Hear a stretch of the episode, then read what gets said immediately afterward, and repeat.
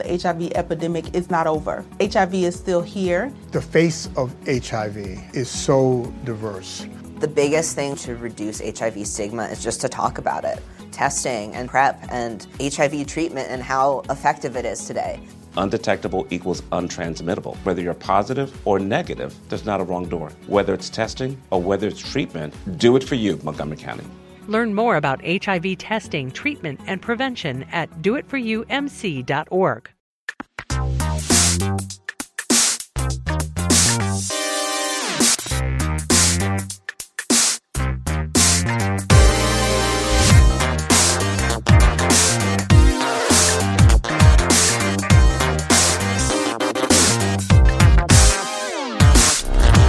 Saudações a todos e bem-vindos a mais uma edição do Mothership, o podcast de videogames e outras formas de entretenimento eletrônico do Overloader. Eu sou o seu anfitrião, Heitor de Paula, tô aqui com o Henrique Sampaio. Olá.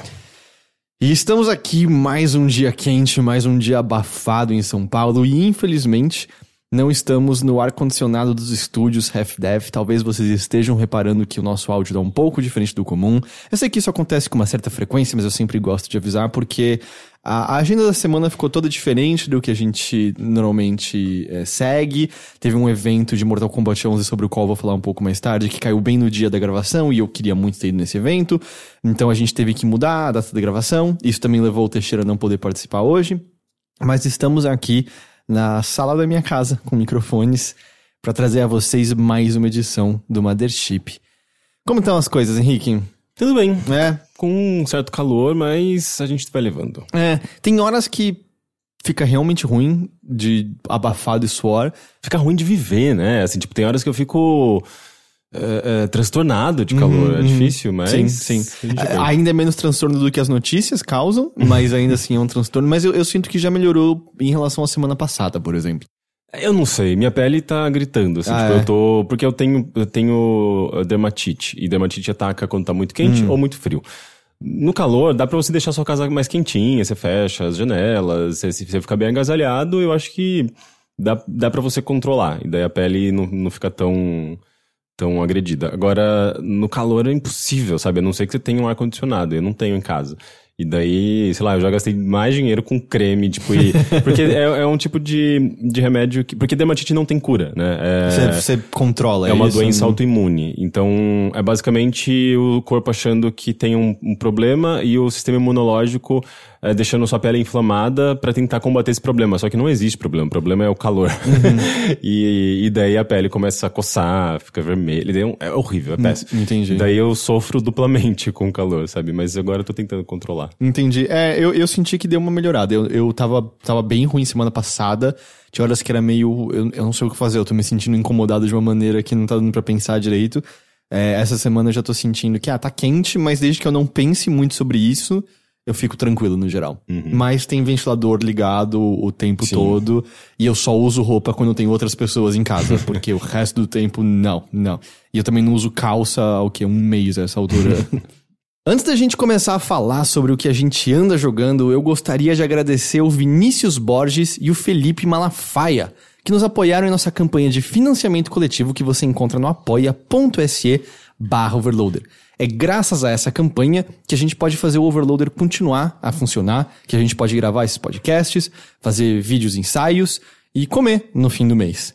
Então, se você gosta do Overloader e do seu conteúdo e você gostaria que a gente continuasse a crescer e se expandisse ainda mais, acesse o apoia.se overloader e considere se tornar um dos nossos apoiadores. Três reais por mês já faz uma enorme diferença pra gente.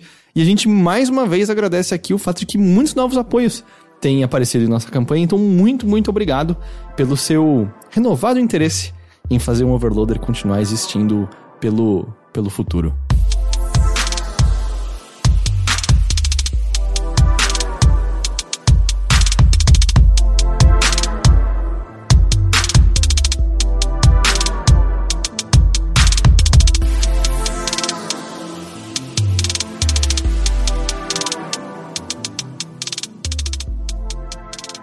Mas a gente tá aqui então pra conversar sobre as coisas que a gente anda jogando, possivelmente conversar depois um pouquinho sobre remakes em si. Mas vamos começar então por você, Henrique, porque você tá jogando um grande lançamento esperado há muito, muito, muito tempo por algumas pessoas. A essa altura, mais de uma década, né?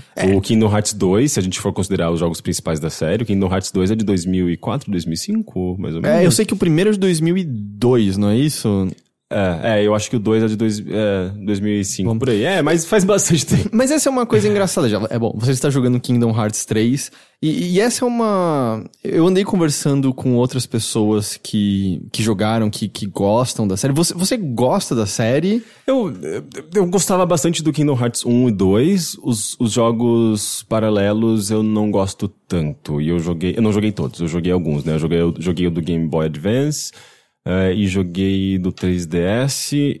eh, e provavelmente encostei em alguns em algum algum outro, mas eu nunca me aprofundei muito neles. E eles foram meio que importantes em termos de narrativa. É, então eu, eu ia comentar isso, assim, porque eu tava con- conversando um bocadinho com a Priscila, do, do Jovem Nerd, que escreveu sobre Kingdom Hearts pra lá, ela gosta muito da, da série.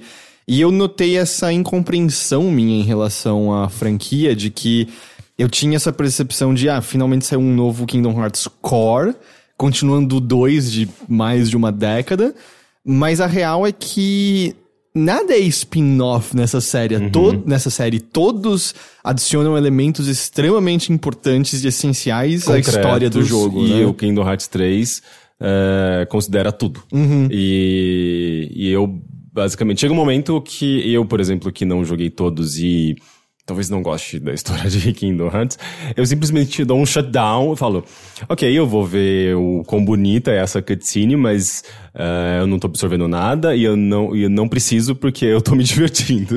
Tá. Então eu não, eu, eu meio que é, é, eu acho narrativamente uma palhaçada, sabe? Mas mas é- é- eu tô gostando. Bom, continua Sora, Donald e e Pateta. Uhum. Eu nem sei mais qual é o objetivo a essa altura. Eu joguei um e o eu- dois só. Eu, eu tô jogando e eu acho que eu também não sei. É, Do tipo, eles. Tem 13 Zena Horts, esses são os vilões. É, sim.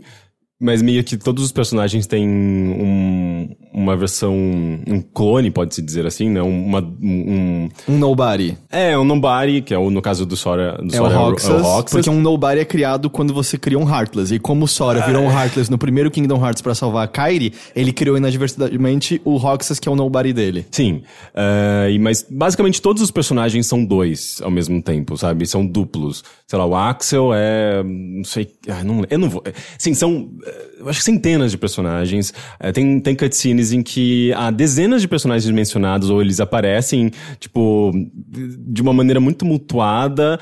E, e, e tem viagem no tempo, e tem realidades, e tem essa duplicidade. É incompreensível, é desnecessariamente complexo, porque na verdade, eh, no fundo, é uma historinha bobinha de, ó, somos todos amigos, o, o bem vai, vai vencer, e a compaixão, e a Essa generosidade. foi sempre uma coisa que eu, eu estando de fora e não nunca fui atrás pra compreender porque não é uma série que, que me interessa tanto assim se é a piada feita constantemente é nossa ninguém entende nada e sabe em certa medida tá todo mundo já entendeu ninguém mais precisa comentar isso mas eu também acho que eu nunca vejo ser tocado direito a questão de é porque é um péssimo trabalho de narrativa é porque é, uma muito mal contada Eu acho que é porque ninguém ou é porque ela é sabe. complexa? Ninguém É. tem essa resposta ainda.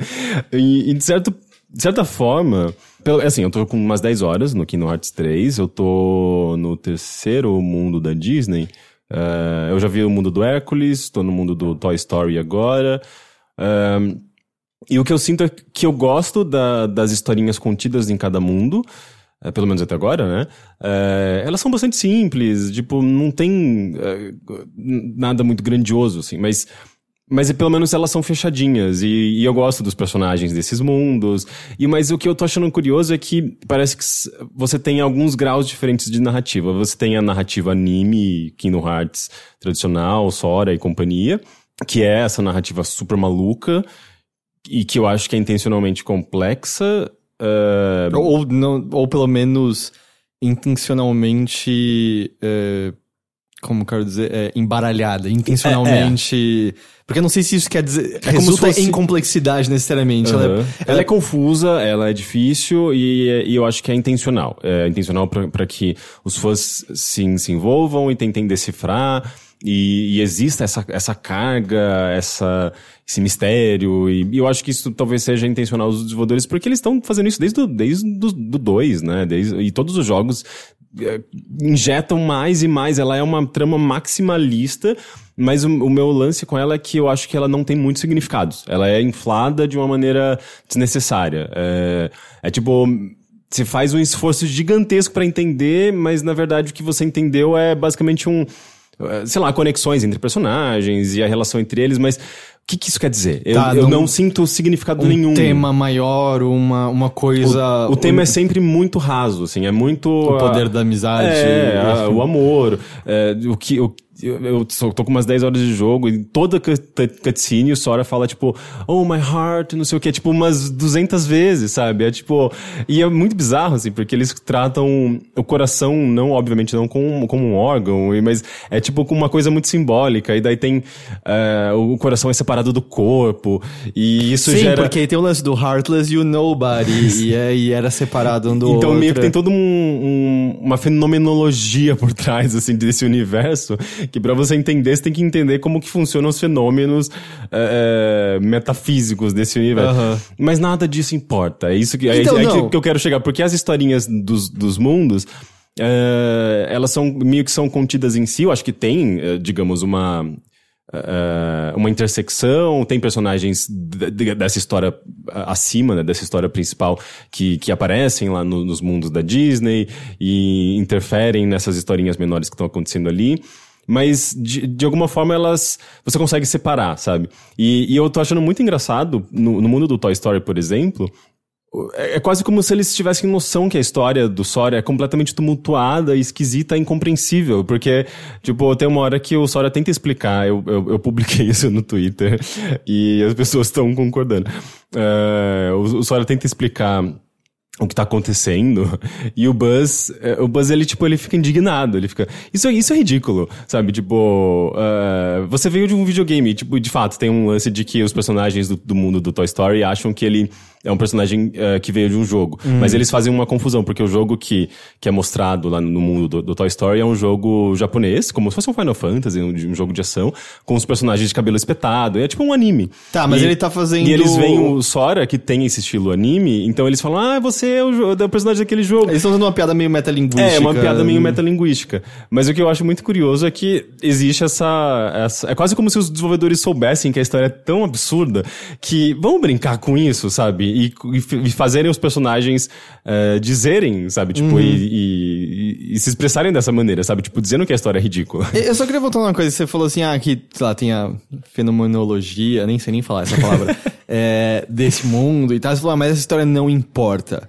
Quando você diz não importa, você tá afirmando concretamente não importa pra ninguém ou você tá dizendo eu consigo não me importar e me divertir com esses elementos individuais? Porque eu, eu sei de pessoas que se interessam muito, eu não tô dizendo que com isso que é boa, mas tô dizendo, com as pessoas se interessam muito e eu acho que esse aspecto às vezes é o que mais agarra elas mais do que o aspecto Disney necessariamente. Entende minha pergunta? Sim, sim. Não, eu tô falando do meu ponto de vista. Né? É, pra mim não importa nem um pouco, mas pelo que eu percebo, é, até com, com, sabe, tipo, é, conversando com as pessoas no Twitter, eu tô jogando, tô postando algumas coisas, é, pelo menos as pessoas que estão interagindo comigo no Twitter também têm praticamente a mesma perspectiva que eu, sabe? É meio tem uma certa abordagem é, um pouco debochada sobre a história, porque, de fato, ela chega num ponto em que se torna é, ah, meio ridícula, né? Tipo, eu mostrava mostrando pro, pro Bruno, meu namorado, é, que ele não, não conhece, não, não joga, não conhecia Kingdom Hearts, né? Ele só joga, sei lá, jogos mais estratégia, Diablo e tal. E ele tava me vendo jogar e ele, nossa, que lindo, né? Tipo, sei lá, o Tio Patinhas e o Ratatouille interagindo, Tem sabe? o Tio Patinhas? Tem o Tio Patinhas, tem o Ratatouille e o Ratatouille tá em cima do, do chapéu do Tio Patinhas, sabe? Tipo, situações absurdas. E ele tava achando super fofo, sabe? Vendo o mundo lá, tipo, encantado e tal. De repente entra uma cutscene e o Mickey começa a explicar sobre as 200 versões do Xenoheart. Xenoheart, não, do... Eu sempre falo, chamo de Xenoheart, é o... Xenoheart. Zerra, Zerra, Zerra. Ah, é Zerra Zerra North. Não é, É. Xenohort? Não, é Zé Ranort. Ah, É o do Zé, é o Zé. E, mas eu chamo de Xenoheart porque é Hearts, Xenoheart, enfim. E, tipo, sabe, é, é, é, um, é um absurdo, assim. Ele, ele explicando e mostrando uma animação dos personagens se separando e, e tipo, um negócio de viagem no tempo e clones. Parece meio e não cômico. É, e, o, e o Bruno, ele tava, tipo, tomando, a gente tava tomando um vinho e o Bruno, tipo, tava com o, a taça na boca. Daí, na hora que o Mickey começou a falar assim, ele, tipo, ele quase cuspiu, ele começou a rir. Falou, o que que tá acontecendo? Tipo, não é o mesmo jogo que eu tava vendo. Mas eu acho que o jogo reconhece, porque do jeito que você tá falando, parece que é ele rindo de si mesmo Então, um pouco. nessa parte do Toy Story, pare... é, é, eu, eu vejo muito como um comentário, assim, tipo, de, dos próprios desenvolvedores entendendo quão ridícula é essa história. Mas nessa parte do Mickey, é super séria, sabe? Tipo, eles estão levando muito a sério tudo aquilo. E é, eu acho incompreensível, são literalmente dezenas de personagens mencionados em, sei lá, dois minutos, sabe? É, é um negócio muito absurdo. E, da ma- De uma, de uma forma que eu acho que não existe nenhum jogo que já tenha feito isso. Sei lá, Metal Gear Solid perto de Kingdom Hearts é fichinha, sabe? É que Metal Gear Solid parece que é um pouco mais concreto. Isso daí ele tá num plano tão. é, é, sei lá, é, tipo, onírico. Que, tem- que- e, as regras meio que são arbitrárias, não tem uma, uma concretude, sabe? E tem esqui- menos jogos na série também, assim, que seguem aquela história em si. Tem muitos jogos de Kingdom Hearts, no fim das contas, sim, não tem? Sim, Sem falar da, por exemplo, aquele. a- aquela, aquela prévia do Kingdom Hearts 3, né? Tipo, é um jogo importante. A- a- aquela personagem, a Aqua. Aqua, que é quem lutou na Keyblade Wars no passado, é, É, isso? ela é muito mencionada, então sempre quando mencionam ela eu fico meio viajando um pouco. E, e é isso que é bizarro, assim, normalmente os jogos fazem um certo esforço pra você Pra não depender tanto das histórias anteriores e fazer com que você consiga aproveitar bem o jogo, inclusive a narrativa, sem que você tenha jogado todos os jogos, se lembre de todos os jogos. Kingdom Hearts 3 não faz a menor questão, assim. Tem um compêndio que te lembra da- do- do- das histórias, mas é, no segundo livro do compêndio eu já tava tipo, ah, não, não, dá, não tem como. Mas tava dando pra entender e só tava complexo e meio chato? Ou não tava dando pra entender mesmo com que- compêndio? Eu acho que não tava dando. Eu, não, eu, não, eu acho que eu parei de me esforçar. Mas é, aí que tá. Eu não- isso não quer dizer que eu esteja detestando esse jogo. Não. Eu, eu, Tipo, eu acho. apesar disso, você se Eu diverte tô muito. adorando, eu tô adorando, assim, tipo... E, e, na verdade, a narrativa é um dos problemas, tem vários os- outros, outros problemas, mas ao mesmo tempo, eu tô vendo muito como Sonic, sabe? Tipo, eu, eu reconheço os problemas do Sonic e eu me divirto, e eu adoro. E Kingdom Hearts 3, ele parece ter um- umas características similares. É um jogo... A jogabilidade é muito rápida, é muito... É muito similar ao Kingdom Hearts 2. Na verdade, Kingdom Hearts 3 é um jogo de PlayStation 2 em 2019. O que eu não acho isso um problema. É, ele, ele tem uma. Não um- graficamente, você diz. não, não graficamente. Tipo, fa- falei em termos de design. O design dele é muito, muito, muito antiquado, assim. É muito esquisito. É um jogo muito solto. O personagem corre, a câmera parece que tá num, num, num, num zoom out, assim. Sabe aquele efeito de FOV, que, aquele que você pode até eh, gerenciar, eh, mexer no, no grau, assim. Às vezes tem alguns jogos que permitem você aumentar ou diminuir o, campo FOV. de visão, assim. É, o campo de visão. E quando você afasta demais, vira uma grande angular. Uhum. Então as coisas meio que se distorcem um pouco. A câmera padrão, padrão desse jogo é, é meio que isso, sabe? Ela é- tá muito pra trás e, e- e aumentando muito o campo de visão, é, o que faz com que tudo seja meio que uma sobrecarga de, de informação de, de, de cenário e o personagem fique meio distante da câmera. É muito oposto, assim, do, de como câmeras são tratadas atualmente, né? Que geralmente tem a câmera perto do personagem, nas costas, e o personagem tendo um certo peso, uh, um movimento mais... uh, mais terreno mesmo, né? E Kingdom Hearts não, ele é soltíssimo, assim, é o Sonic praticamente, né? O Sora, ele corre pra caramba, ele flutua, ele pula, é tudo muito leve. E, e é tudo meio desengonçado também, né? Tipo, o Sora ele pode subir parede, qualquer parede. Ah, é? Você você vai correndo, ele sobe, ele é como se ele fosse Spider-Man, sabe?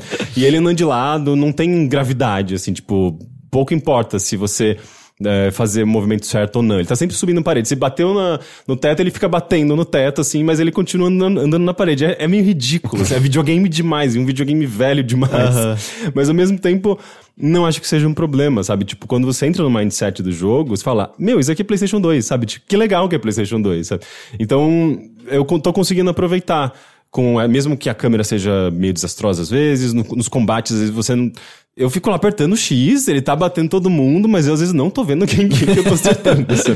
é, é tudo bem, é meio caótico. Mas de certa forma, Kingdom Hearts já era isso também. Então, eu não acho que que eles estejam fazendo algo ruim, assim. Eu acho que eles, na verdade, estão sendo eh, essencialmente Kingdom Hearts. Eh, Que eu tem- acho que é o que quem gosta dessa série queria, certo? Acho que ninguém tava desejando por uma mudança abrupta. Sim. É que eu acho que, de, de novo, al- alguém de fora como eu, que nem olhou pros jogos que não tinham saído, vamos dizer, no- nos consoles principais, a impressão olhando de fora é que esse era uma espécie de magnum opus do negócio, uma grande conclusão e um, um negócio magnânimo.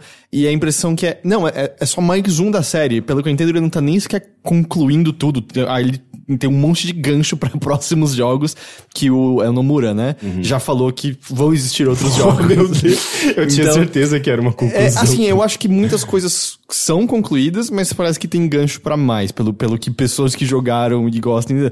Então eu, eu acho que de fora eu tinha um pouco essa, essa noção de, ah, isso é o, o grande espetáculo de encerramento. E é, não, é só mais um capítulo. É um Mas- capítulo talvez mais, mais grosso que os outros, mas é um capítulo. Então, mas eu, eu, eu entendo como uma, um magnum opus, porque apesar de dele ser mais um Kingdom Hearts e não ser uma grande evolução, assim, eu acho que é uma evolução gráfica, um jogo muito, muito, muito bonito.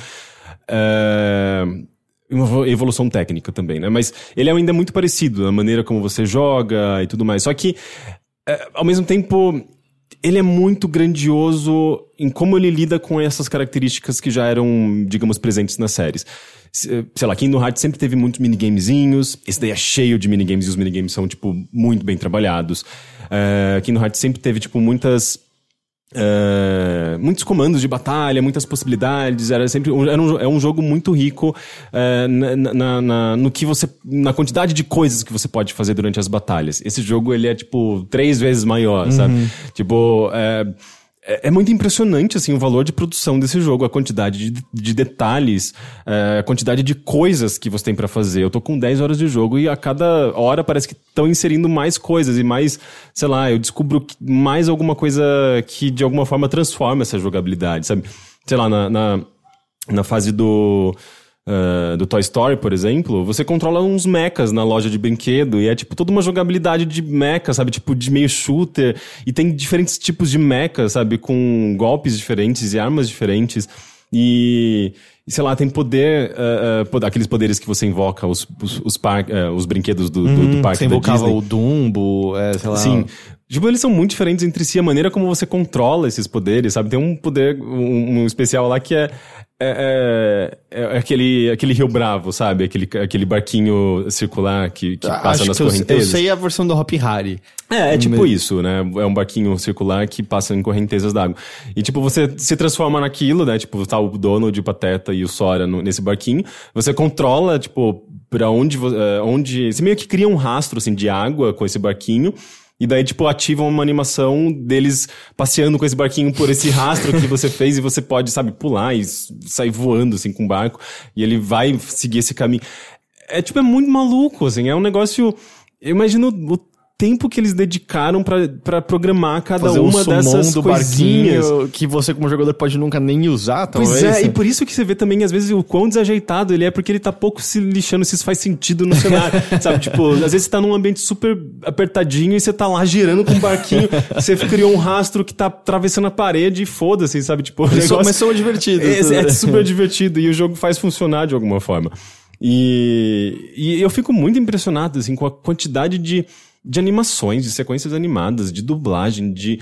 É muita coisa, sabe? Imagina, você tá no mundo do Hércules, que tem um design, um design específico do mundo, que tem cores específicas, tem, tipo, uma direção de arte específica, tem personagens específicos que são eh, descartados e você vai para outro mundo e eles inserem todo uma- um novo elenco ali de personagens com outros dubladores, às vezes com uma direção de arte diferente. É um negócio muito caro e muito difícil, muito trabalhoso, sabe? Então, nesse sentido eu vejo o quão, o quão grandioso ele é, porque é muito difícil a gente ver algo nesse eh, com esse, com esse grau de, de complexidade mesmo em videogame, sabe? Geralmente os jogos, eles eh, desenvolvedores eles pensam em escopo, né? E é o escopo no, no desenvolvimento de jogos é algo muito importante, porque por mais que você tenha umas ideias muito mirabolantes, às vezes é impossível você colocar tudo num jogo. É, eu E o Kingdom Hearts 3, ele. Ele meio que. Parece que eles ligaram foda-se, Aham. né? É tipo, ah, a gente tem dinheiro, a gente tem aqui uma equipe grande, tem talento. Teve 20 anos. a gente pode fazer, levar 10 anos pra fazer o jogo, então foda-se. Então é meio que um acontecimento, assim, um negócio que, vai, que acontece muitas, muito poucas vezes em videogames. Ah, e, e, e sabe, tipo, de novo, assim, eu- a cada hora parece que tem uma mecânica inteira nova, sabe? Tipo, a parte da navinha não são mais fasezinhas simples. As gummy, as gummy chips É, lá. as Gummy Chips. É, não são mais fases fechadas como era, era no Kingdom Hearts 2. Tem todo um universo que você pode explorar livremente. Daí, quando você encosta num inimigo, entra meio que numa batalha, como se fosse uma batalha de RPG, com as ondas chegando, tipo, mais fo- focadas naquela arena, digamos, daí ela, ela vira uma coisa mais DNA.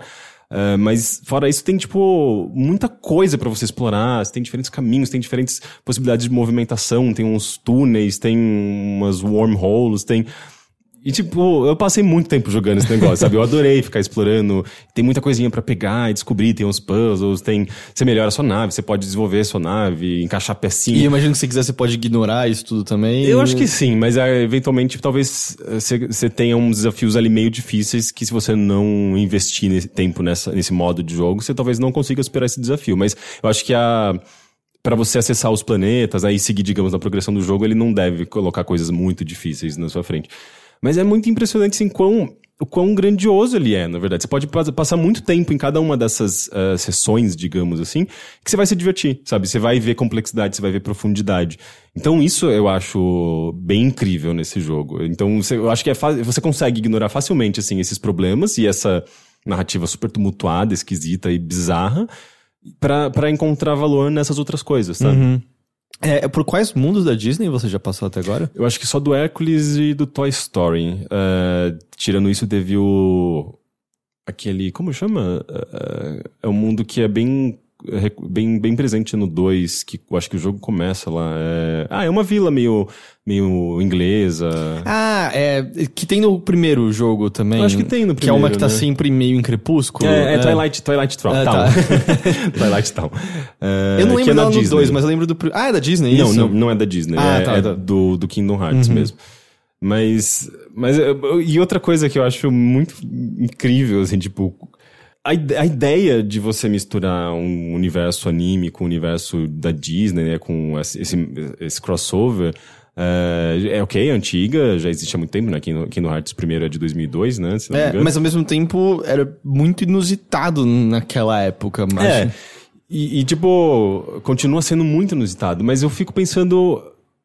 é, tipo, executivos da Disney ocidentais que não jogam videogame não acompanham tanto esse universo do, do Kingdom Hearts e tal, vendo, tipo, o que tá acontecendo, assim, essa mistura e os personagens falando groselha, tipo, e, ab- e absurdos, assim, e, e- e qual que é a reação dessas pessoas, sabe? Tipo, a gente aprovou esse negócio. É, Eu fico me perguntando se é alguma coisa de um contrato antigo, porque a gente sabe das coisas que a Disney fez com a Capcom, por exemplo, no Marvel vs Capcom, mas tudo bem claro que aí é do universo Marvel especificamente, que tem uma presença cinematográfica muito diferente de Mickey, Donald e, e Pateta, né, hoje em dia, mas a É, gente sabe... os- são os cânones da Disney, né? Mas ao mesmo tempo, sabe, eu. a- bom, eu não sei, eu posso estar completamente errado. A impressão que dá é que em certo, em certo meio vem muito mais dinheiro dos filmes da Marvel e Star Wars do que. É que eu não sei também como é a venda de brinquedos e produtos licenciados Mickey, deve ser gigantesco. Eu não posso falar com certeza nenhuma disso. Mas a gente sabe que a, a Marvel empurrou pra ter os, fi- o- o- os personagens mais de, de Vingadores, não pôde ter os X-Men porque os X-Men não eram parte do universo cinematográfico deles, e sim do, acho que era o da Fox, agora não é mais, eu já nem sei mais como tá isso. E esses personagens são, são outros, são diferentes, e- mas justamente aí você pode estar eles falando sobre realidades divididas. É meio É, louco. O Mickey explicando o negócio lá é, é- é meio mind-blowing, Uhum. assim, sabe? Tipo. Sabe, tipo, é meio que vocês fizeram uma montagem e botaram na internet, né? Tipo, esse negócio saiu da Deep Web, né? Porque, tipo, é assustador. do, do- dele assobiando e andando com o barquinho do Steamboat Willie pra ele tá falando, tipo, e essa realidade dividida em dois, porque o Nobody e o Harman. É muito, é muito bizarro. E, tipo, eu fico muito impressionado como, de alguma forma, a Square conseguiu é, convencer a Disney a, a permitir que isso exista, sabe? Porque é, é, de fato, assim, é muito, muito esquisito. Então, ao mesmo tempo que você tem esse. É muito bem tratado, sabe? Tipo, meu, o mundo do, do Toy Story é uma coisa mágica, assim, é maravilhoso, sabe? E, e você vê que todas as cutscenes, todas as animaçõezinhas são dubladas, são muito bem feitas, sabe? Tipo, a animação é perfeita. tipo, É um negócio, um trabalho de animação maravilhoso, sabe? Os jogos anteriores eram. Eu acho que eles se dedicavam bastante nas cutscenes principais, mas os diálogos eh, mais simples, assim, era só aquela boquinha que era, sei lá, tipo, dois. Du- Duas artezinhas 2D, uma com a boca aberta, outra com a boca fechada, sabe? Era super simplezinho e não tinha sincronia labial, não tinha nem dublagem nessas partes. Esse jogo é inteiramente com animações perfeitas, inteiramente com dublagens perfeitas. Então é, você vê que eles Talvez assim, talvez com dinheiro e talento e valor e, e mostrando um carinho muito grande, eles talvez eles tenham convencido a, a Disney de que isso faria muito sentido e seria muito legal. Mas agora, se se fosse pela, pela narrativa, eu tenho certeza que as pessoas, os executivos sairiam, tipo, a- a- assombrados. Ei, não tem problema porque nenhum deles entenderia. Então tá tudo bem. Eu tenho certeza que nem- ninguém ali da Disney sabe o que tá acontecendo. Talvez só na cabeça do No- No- Nomura mesmo, isso faça algum sentido. Eu, eu sei que o jogo tem o, o Big Hero 6, tem o mundo do Big, Big Hero Tem, 6, tem, tem. da, da Fro- do Frozen. Da Froze. Da Froze. Da Froze, tem da Froze, tem É. é, da Tangled, é, o, O Enrolados. Enrolados, que eu achei estranho, não é tão grande, né? É, eu- eu só- próprio Big Hero 6, né? É, é que eu acho Big Hero 6 um saco, mas... eu não gostei Mas também. eu achei curioso que eu, eu- tem do Piratas do Caribe de novo, É, mas parece que é do terceiro filme, sendo que tem um quinto filme já. Será que é porque o- jogo tava em desenvolvimento há tanto Eu não tempo sei. que eles tiveram que ah, reaproveitar isso mesmo? Eu não tenho ideia, mas ainda é curioso que coisas como. Eu entendo porque Viva a Vida é uma Festa não tá, porque é Uhum. muito recente. É, eu entendo, mas ao mesmo tempo fica aquilo, ah. Pena que não tem Moana. Pena que não tem. Uhum. sabe, divertidamente. Poderia ter uma fase muito legal de divertidamente, você dentro da Nossa, cabeça. da- fantástico, né? Seria demais. É, mas parece que não, não tem exatamente isso. E ao mesmo tempo tem Hércules de novo. É. Sendo que. É que eu só joguei o 1 e o 2. E pelo que eu me lembro, o primeiro jogo tinha volta e meia as histórias dos primeiros filmes. O segundo, volta e meia, tinha algumas continuações, eu acho, e alguns que eram o primeiro mesmo. Por exemplo, Tron. Tron só tinha aparecido pela primeira. Quer dizer, nem se. Pode ser que tenha aparecido num, num dos outros jogos, mas não tinha aparecido no primeiro, tinha aparecido no dois, você fazia mais ou menos a história do primeiro Tron. Piratas do Caribe, acho que o, o Estranho Mundo de Jack acontecia isso mais ou menos também. Mas eu nem sei, ele tá nesse jeito, ele segue ainda o terceiro filme da Disney ou ele tá criando só situações completamente é, inventadas pro jogo? Isso eu não sei, eu não cheguei no mundo do Piratas do Caribe. Tipo, eu no não, Toy eu não Story, assisti, eu não é? assisti também o filme, o terceiro. No Toy Story, basicamente eles... ah, ah, o Andy não aparece mais, não tem mais ninguém em casa, eles estão procurando ah, saber o que aconteceu. Então Hum. eles saem de casa, eles, eles têm uma pista de que talvez tenha alguma resposta na loja de brinquedos e vão pra loja de brinquedos. Daí, por isso que o, o Sawyer tá- começa a tentar explicar porque as pessoas desapareceram, porque tem uma realidade paralela, não sei o quê. E Tá, daí mas come- então não é, não, é, não é a história de um dos jogos, é, não, de um dos filmes de um dos especificamente. filmes. Não, não é. É, talvez, eu não sei assim como ele tá lidando com os outros mundos, mas no mundo do, do, do, do Hércules, não, tipo, tem menção aos personagens, tipo, tem os titãs, por exemplo, eles são chefes, mas não, não tem nada muito diretamente relacionado aos filmes, assim, é só repetição dos personagens em outras situações. Entendi. Sabe? Mas é isso, assim, tipo, eu, eu tô gostando muito, sabe? Tipo, é. Tá sendo meio É guilty tipo, apesar pleasure. de tudo isso, é, é super divertido, não sei. Não, é, é total a mesma sensação que eu tenho com o Sonic, sabe? É meio de. Isso aqui tem muito problema, é, é muito esquisito, mas eu tô gostando. É que Sonic eu acho que são jogos com valor de produção muito menor também, coisas muito mais simples, sabe? O, o Kingdom Hearts é. Eu não sei, assim, tipo, eu tô com 10 horas, eu já tô bem impressionado, assim, com o que eles conseguem fazer com tudo isso, sabe? É muita coisa, é muito grande, é muito caro, é muito talento.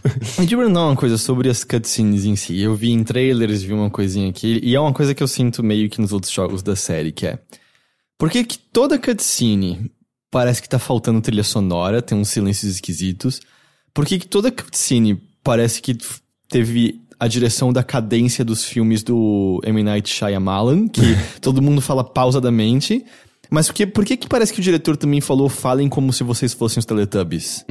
Porque todo mundo fala como se fosse direcionado a crianças de 3 anos. mas talvez seja. O poder da amizade. Sabe, eu não entendo. Ah, Essa é uma das coisas que fisicamente vai me irritando nesses jogos. Ah, eu não acho que, assim, Kingdom Hearts seja focado pra criança Não, eu exatamente. não acho que o jogo seja pra a criança. história é incompreensível. Se é compreensível pra adulto, imagina pra criança. Não, Ou eu- talvez eu- só uma mente de criança tenha a capacidade de interpretar eu isso. acho que o público-alvo nem ferrando é criança nesse. Ainda mais porque nos primeiros as referências dos desenhos eram muito mais antigos que não eram que necessariamente que criança tá vendo da Uhum, Disney. É verdade.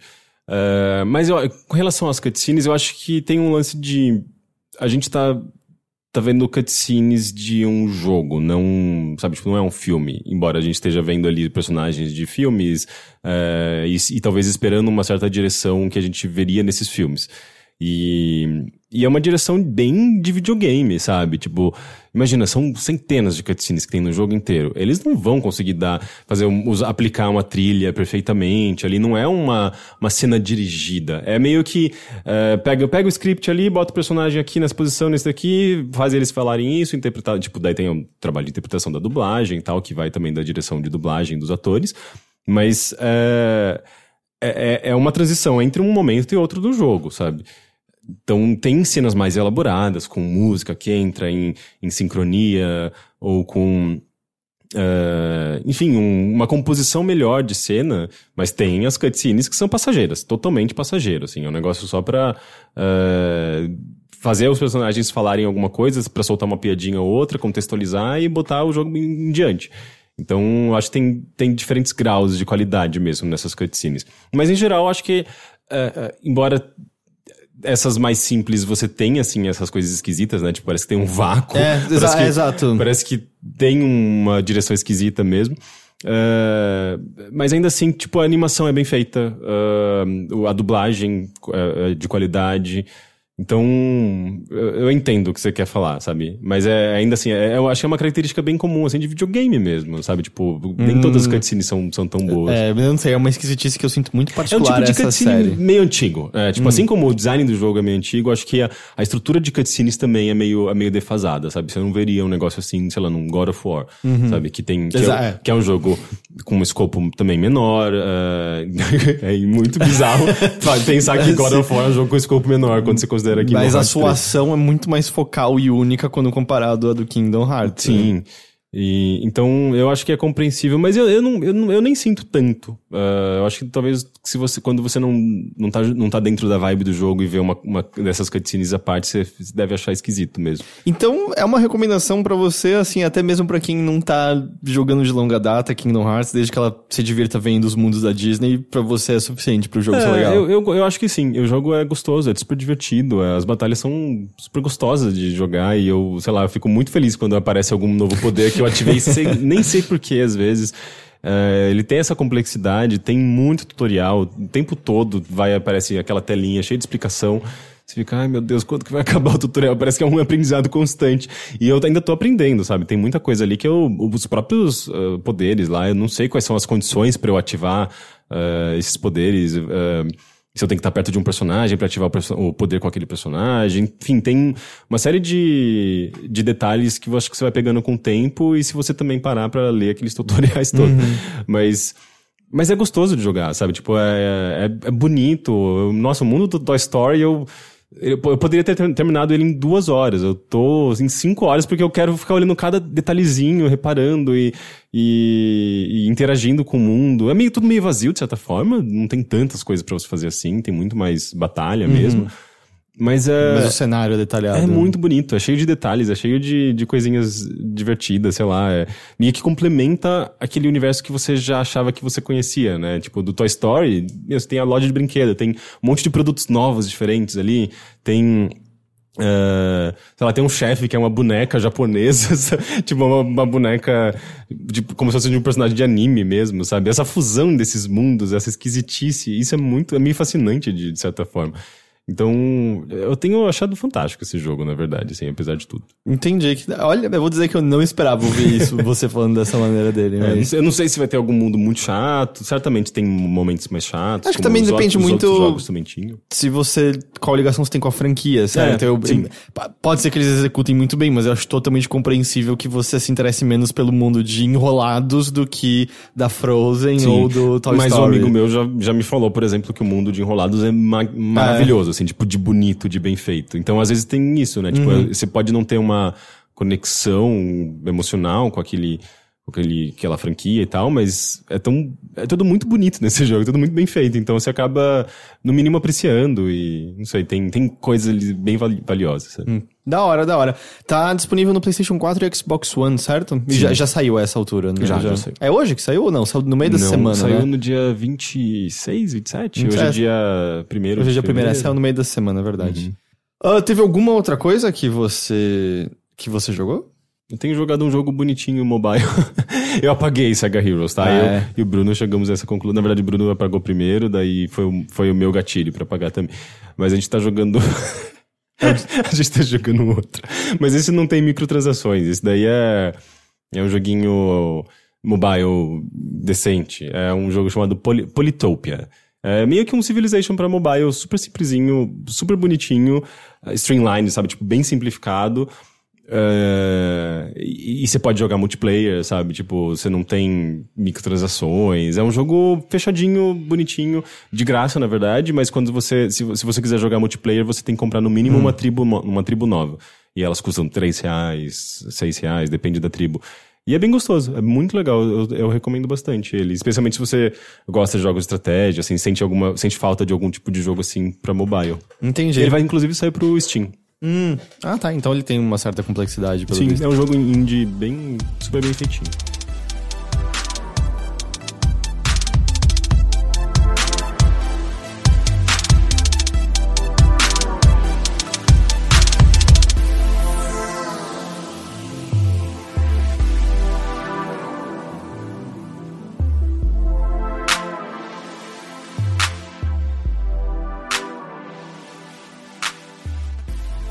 Eu vou passar pra mim, então.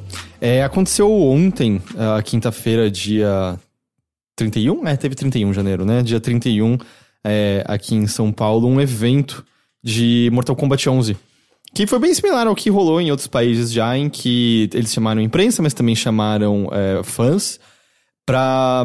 Sei lá, teve uma DJ tocando músicas e volta e meia tinha umas. Os remixes da versão da tecneira da Mortal Kombat. Deve ter, deve ter sido meio divertido de uma maneira é, um pouco constrangedora. Ok, acho que você resumiu perfeitamente. E ao mesmo tempo tem a minha coisa de. Eu queria estar conseguindo ouvir o jogo. Eu não consegui ouvir o jogo porque a música cobria tudo. Eles chamaram umas pessoas pra estarem vestidas de personagens. Então tinha uma coisa meio bizarra de ter um cara meio musculoso vestido de Shao Kahn. Sendo que a roupa do Shao Kahn é aquela. O capacete, a máscara. Aquela. Meio coisa de He-Man no, no peito, que é, sei lá, aquela coisa meio de fetiche É, sexual. Harness. Aquele harness. E só um shortinho. E de repente você vê ele num cantinho comendo um hamburguinho, sabe? Olha ali o Shao Kahn comendo um Eu hamburguinho. fiquei curioso pra ver. esse Olha boy. o Quan Chi ali comendo uma coxinha.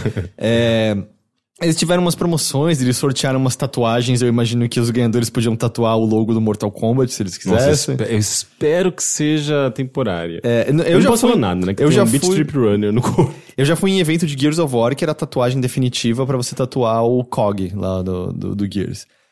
Tinha umas promoções, a, à noite rolou um anúncio que foi simultâneo ao resto do mundo, foi transmitido, em que eles anunciaram o cano no jogo, mas anunciaram uma roupa de cangaceiro pro cano. O can- Ah, ok, não. É, e aí ele tem uma roupa de cangaceiro. Que é quem comprar o jogo aqui no Brasil vai ter. É- é- a, a a Warner, né? A NetherRealm tem feito isso, né? É, o Mortal Kombat X teve roupa de capoeira pro Liu Kang, teve uma roupa pro Johnny Cage que era do Brasil, que envelheceu super bem, né? que o Johnny Cage com roupa do Brasil. Que maravilha. Eu quero muito rever Envelheceu cena. muito bem essa daí. E teve também, era uma de gaúcho pro Kung Lao, eu acho.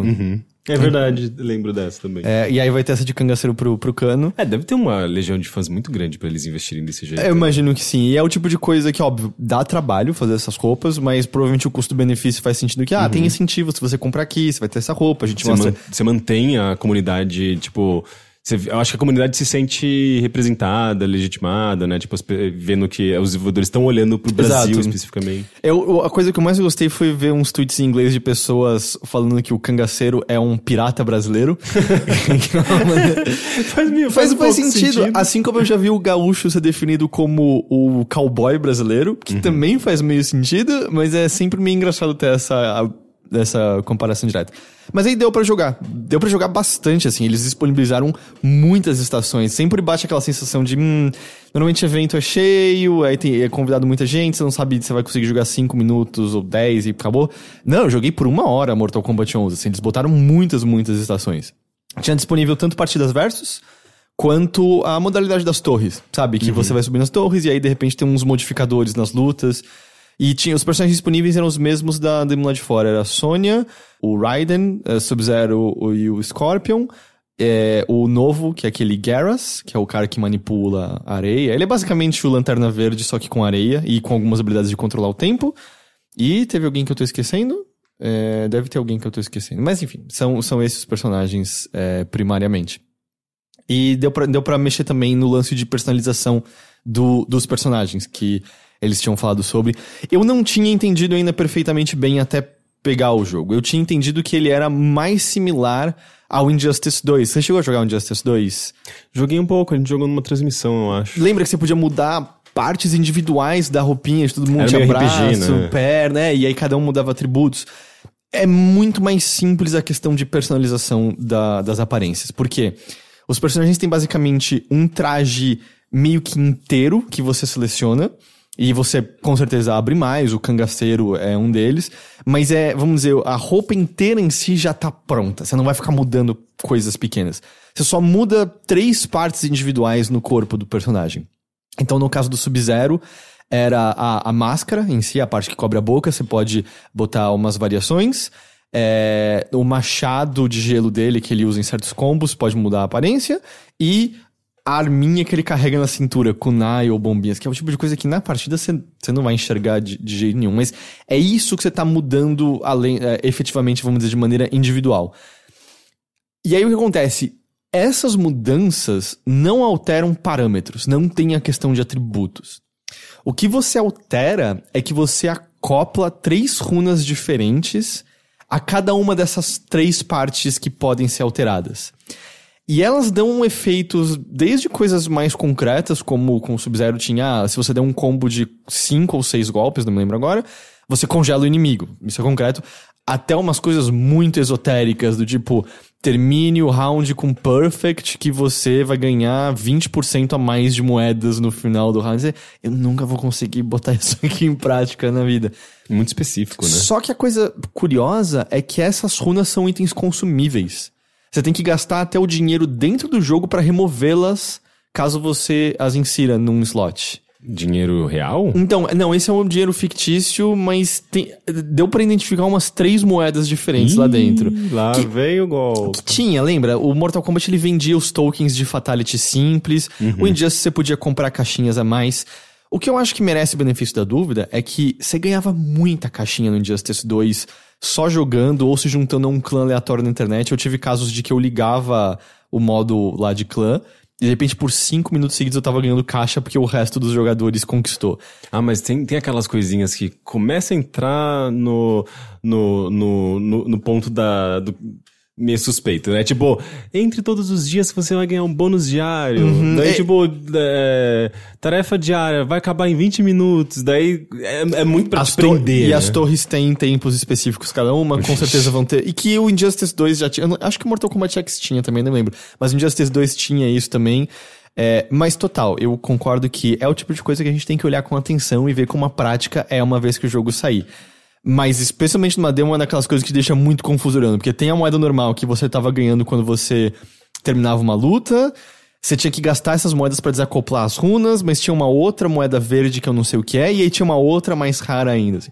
Mas deu pra ver que quando você termina as torres, você ganha recompensas específicas, então além de você ganhar dinheiro, teve uma que eu terminei e eu já ganhei três novas roupas pro Garrus, por exemplo. Então é, você olha ali e você sabe, ah, essa é a recompensa, eu vou ganhar isso daqui. Então isso é legal. A parte mais diferente é que você escolhe os golpes especiais que você vai colocar no seu personagem. Então, pelo que eu pude perceber, tem sempre pelo menos um ou dois que vão estar no personagem independente do que você mexa. Então, do tipo Sub-Zero, vai ter sempre baixo, frente, quadrado, ele vai soltar o raiozinho de gelo que congela a pessoa. Só que depois tem uma lista de habilidades e você tem três espaços pra colocar as habilidades que você quer. Sendo que algumas habilidades ocupam só um slot, algumas dois e tem algumas que ocupam três. Então você consegue personalizar botando uma habilidade de três slots, que presumo seja vista como mais poderosa, só que você só vai ter aquilo, você não vai ter outras coisas pra poder utilizar no combate, ou botar três habilidades de um, um espacinho só, e você vai ter uma maior variedade de coisas que você pode usar, mas nenhuma delas provavelmente vai ser tão poderosa quanto aquela outra. Nossa, equilibrar isso daí pro multiplayer deve ter sido uma delícia. Se é que tá equilibrado, é ter essa questão. Acho normal haver equilíbrio depois, mas. Mas a coisa que acontece é legal e você pode salvar perfis e você pode botar o nome, então você pode botar é, personagem do Henrique, aí você sabe que tem aqueles poderzinhos. Mas tava me causando uma certa confusão pra memorizar o que os personagens podiam fazer ali, porque era começava a luta, pera, esse Sub-Zero que eu peguei tem o trás, frente, triângulo, esse aqui tem o baixo, trás e bola. Nossa, Porque os comandos, eles não são o mesmo comando pra, pra tudo, são Não, comandos específicos. Porque afinal você pode botar um em cima do outro e não poderia ser o mesmo comando, né? Caramba, por que, que eles não fazem os comandos mais simples? Não, pior que os comandos até que são simples, é tipo baixo, trás, botão, trás, frente, botão. Vamos fazer, um, talvez o que eu queria dizer por que, que os comandos não são como, sei lá, Smash Bros, sabe? Tipo, Hum, sei. em que eh, existe uma, digamos, todos os comandos são iguais, existe uma coisa intuitiva, eh, porque será que faz tanta diferença? Eu acho que eles pro- existem em maior quantidade. E aí eu acho que por isso que não daria pra ser tão. Porque existe um limite, né? O Smash meio que já usa tudo. É B, Uhum. frente B, baixo B e cima B. Não tem muitas outras coisas ali. Mas é, eu acho que é o tipo de coisa que você pode acostumar. Mas ao mesmo tempo. É, do- isso é uma experiência muito específica minha, assim. Eu, eu sou ruim em jogos de luta.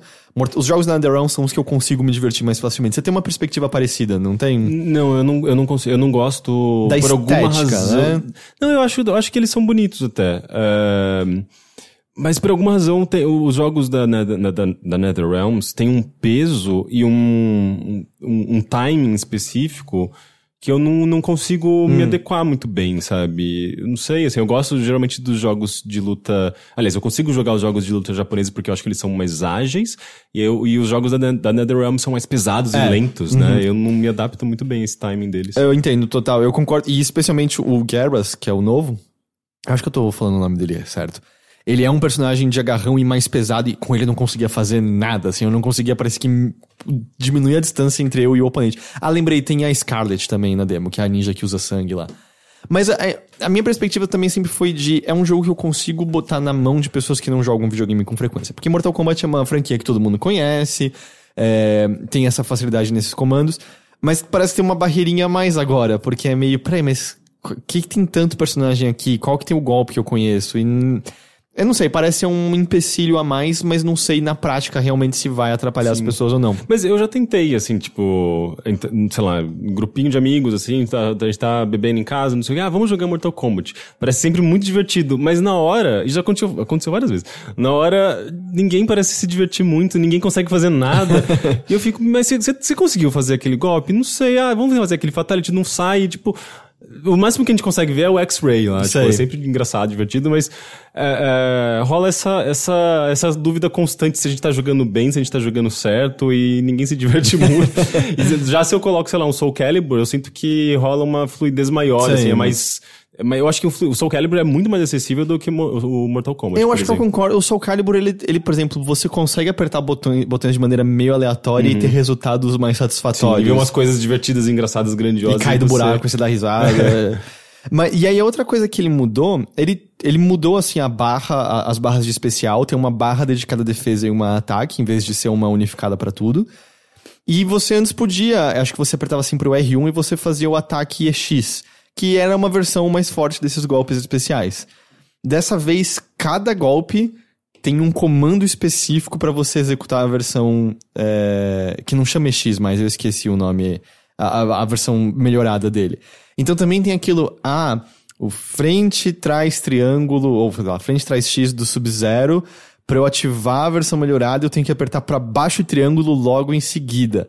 Mas desse outro eu tenho que apertar trás e bola. Então é mais coisas pra você memorizar.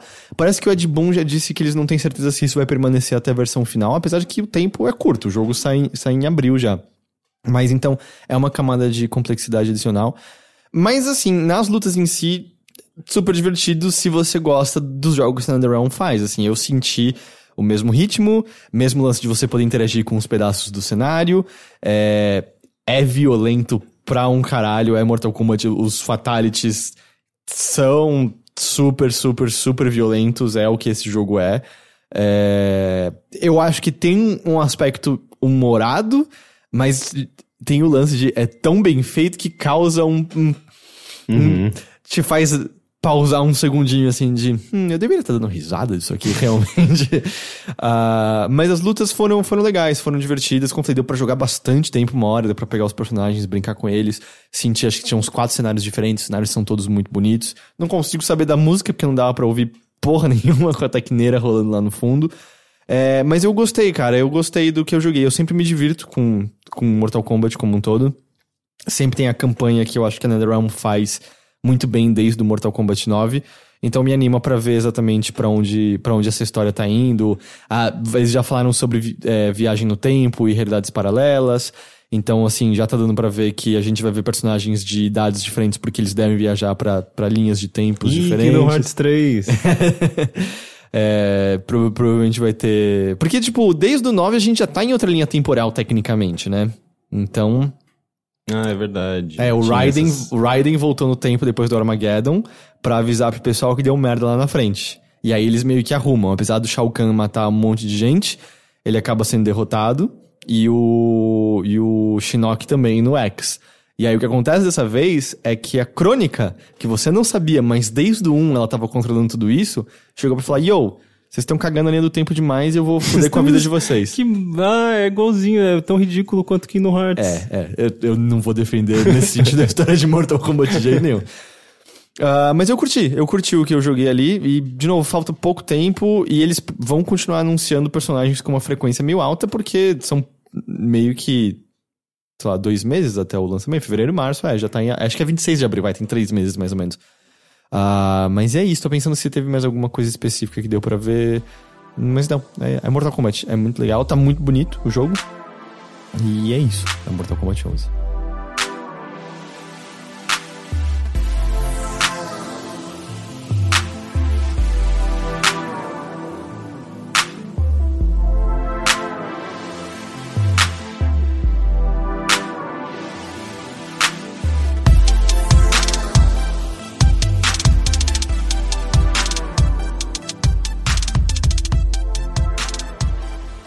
Fora isso, Henrique, eu joguei umas duas horas e meia de Wargroove, o jogo da Chucklefish, que é muito inspirado em Advance Wars.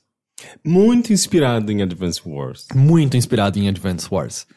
O que totalmente ok, porque faz muito tempo desde que não saiu um novo Advance Wars. E as pessoas gostam de Advance Wars. Mas ao mesmo tempo, o Fire Emblem tá aí, né? É, mas é dife- eu acho que é diferente um do outro. Mas vamos, vamos lá por partes. É, Wargroove é um jogo de estratégia num mundo fantasioso. A história é sobre um rei que é assassinado, e aí o reino tá ameaçado por conta de um necromante que quer dominar tudo. E você controla a princesa desse reino que tá tentando retomar esse reino, lutando. Nossa, é uma mistura de Fire Emblem com Advance Wars, então, né? A- A história, ela acontece numas cutscenes que são charmosas até, porque a arte do jogo é linda e ele é muito bem animado. Mas a história do jogo é bem bobinha. Eu não. é, a, a maneira como os diálogos acontecem e o tipo de humor inserido ali. eu- nada me pegou exatamente até agora. Eu achei tudo. Ele tá em português, inclusive. Ele tá em né? português.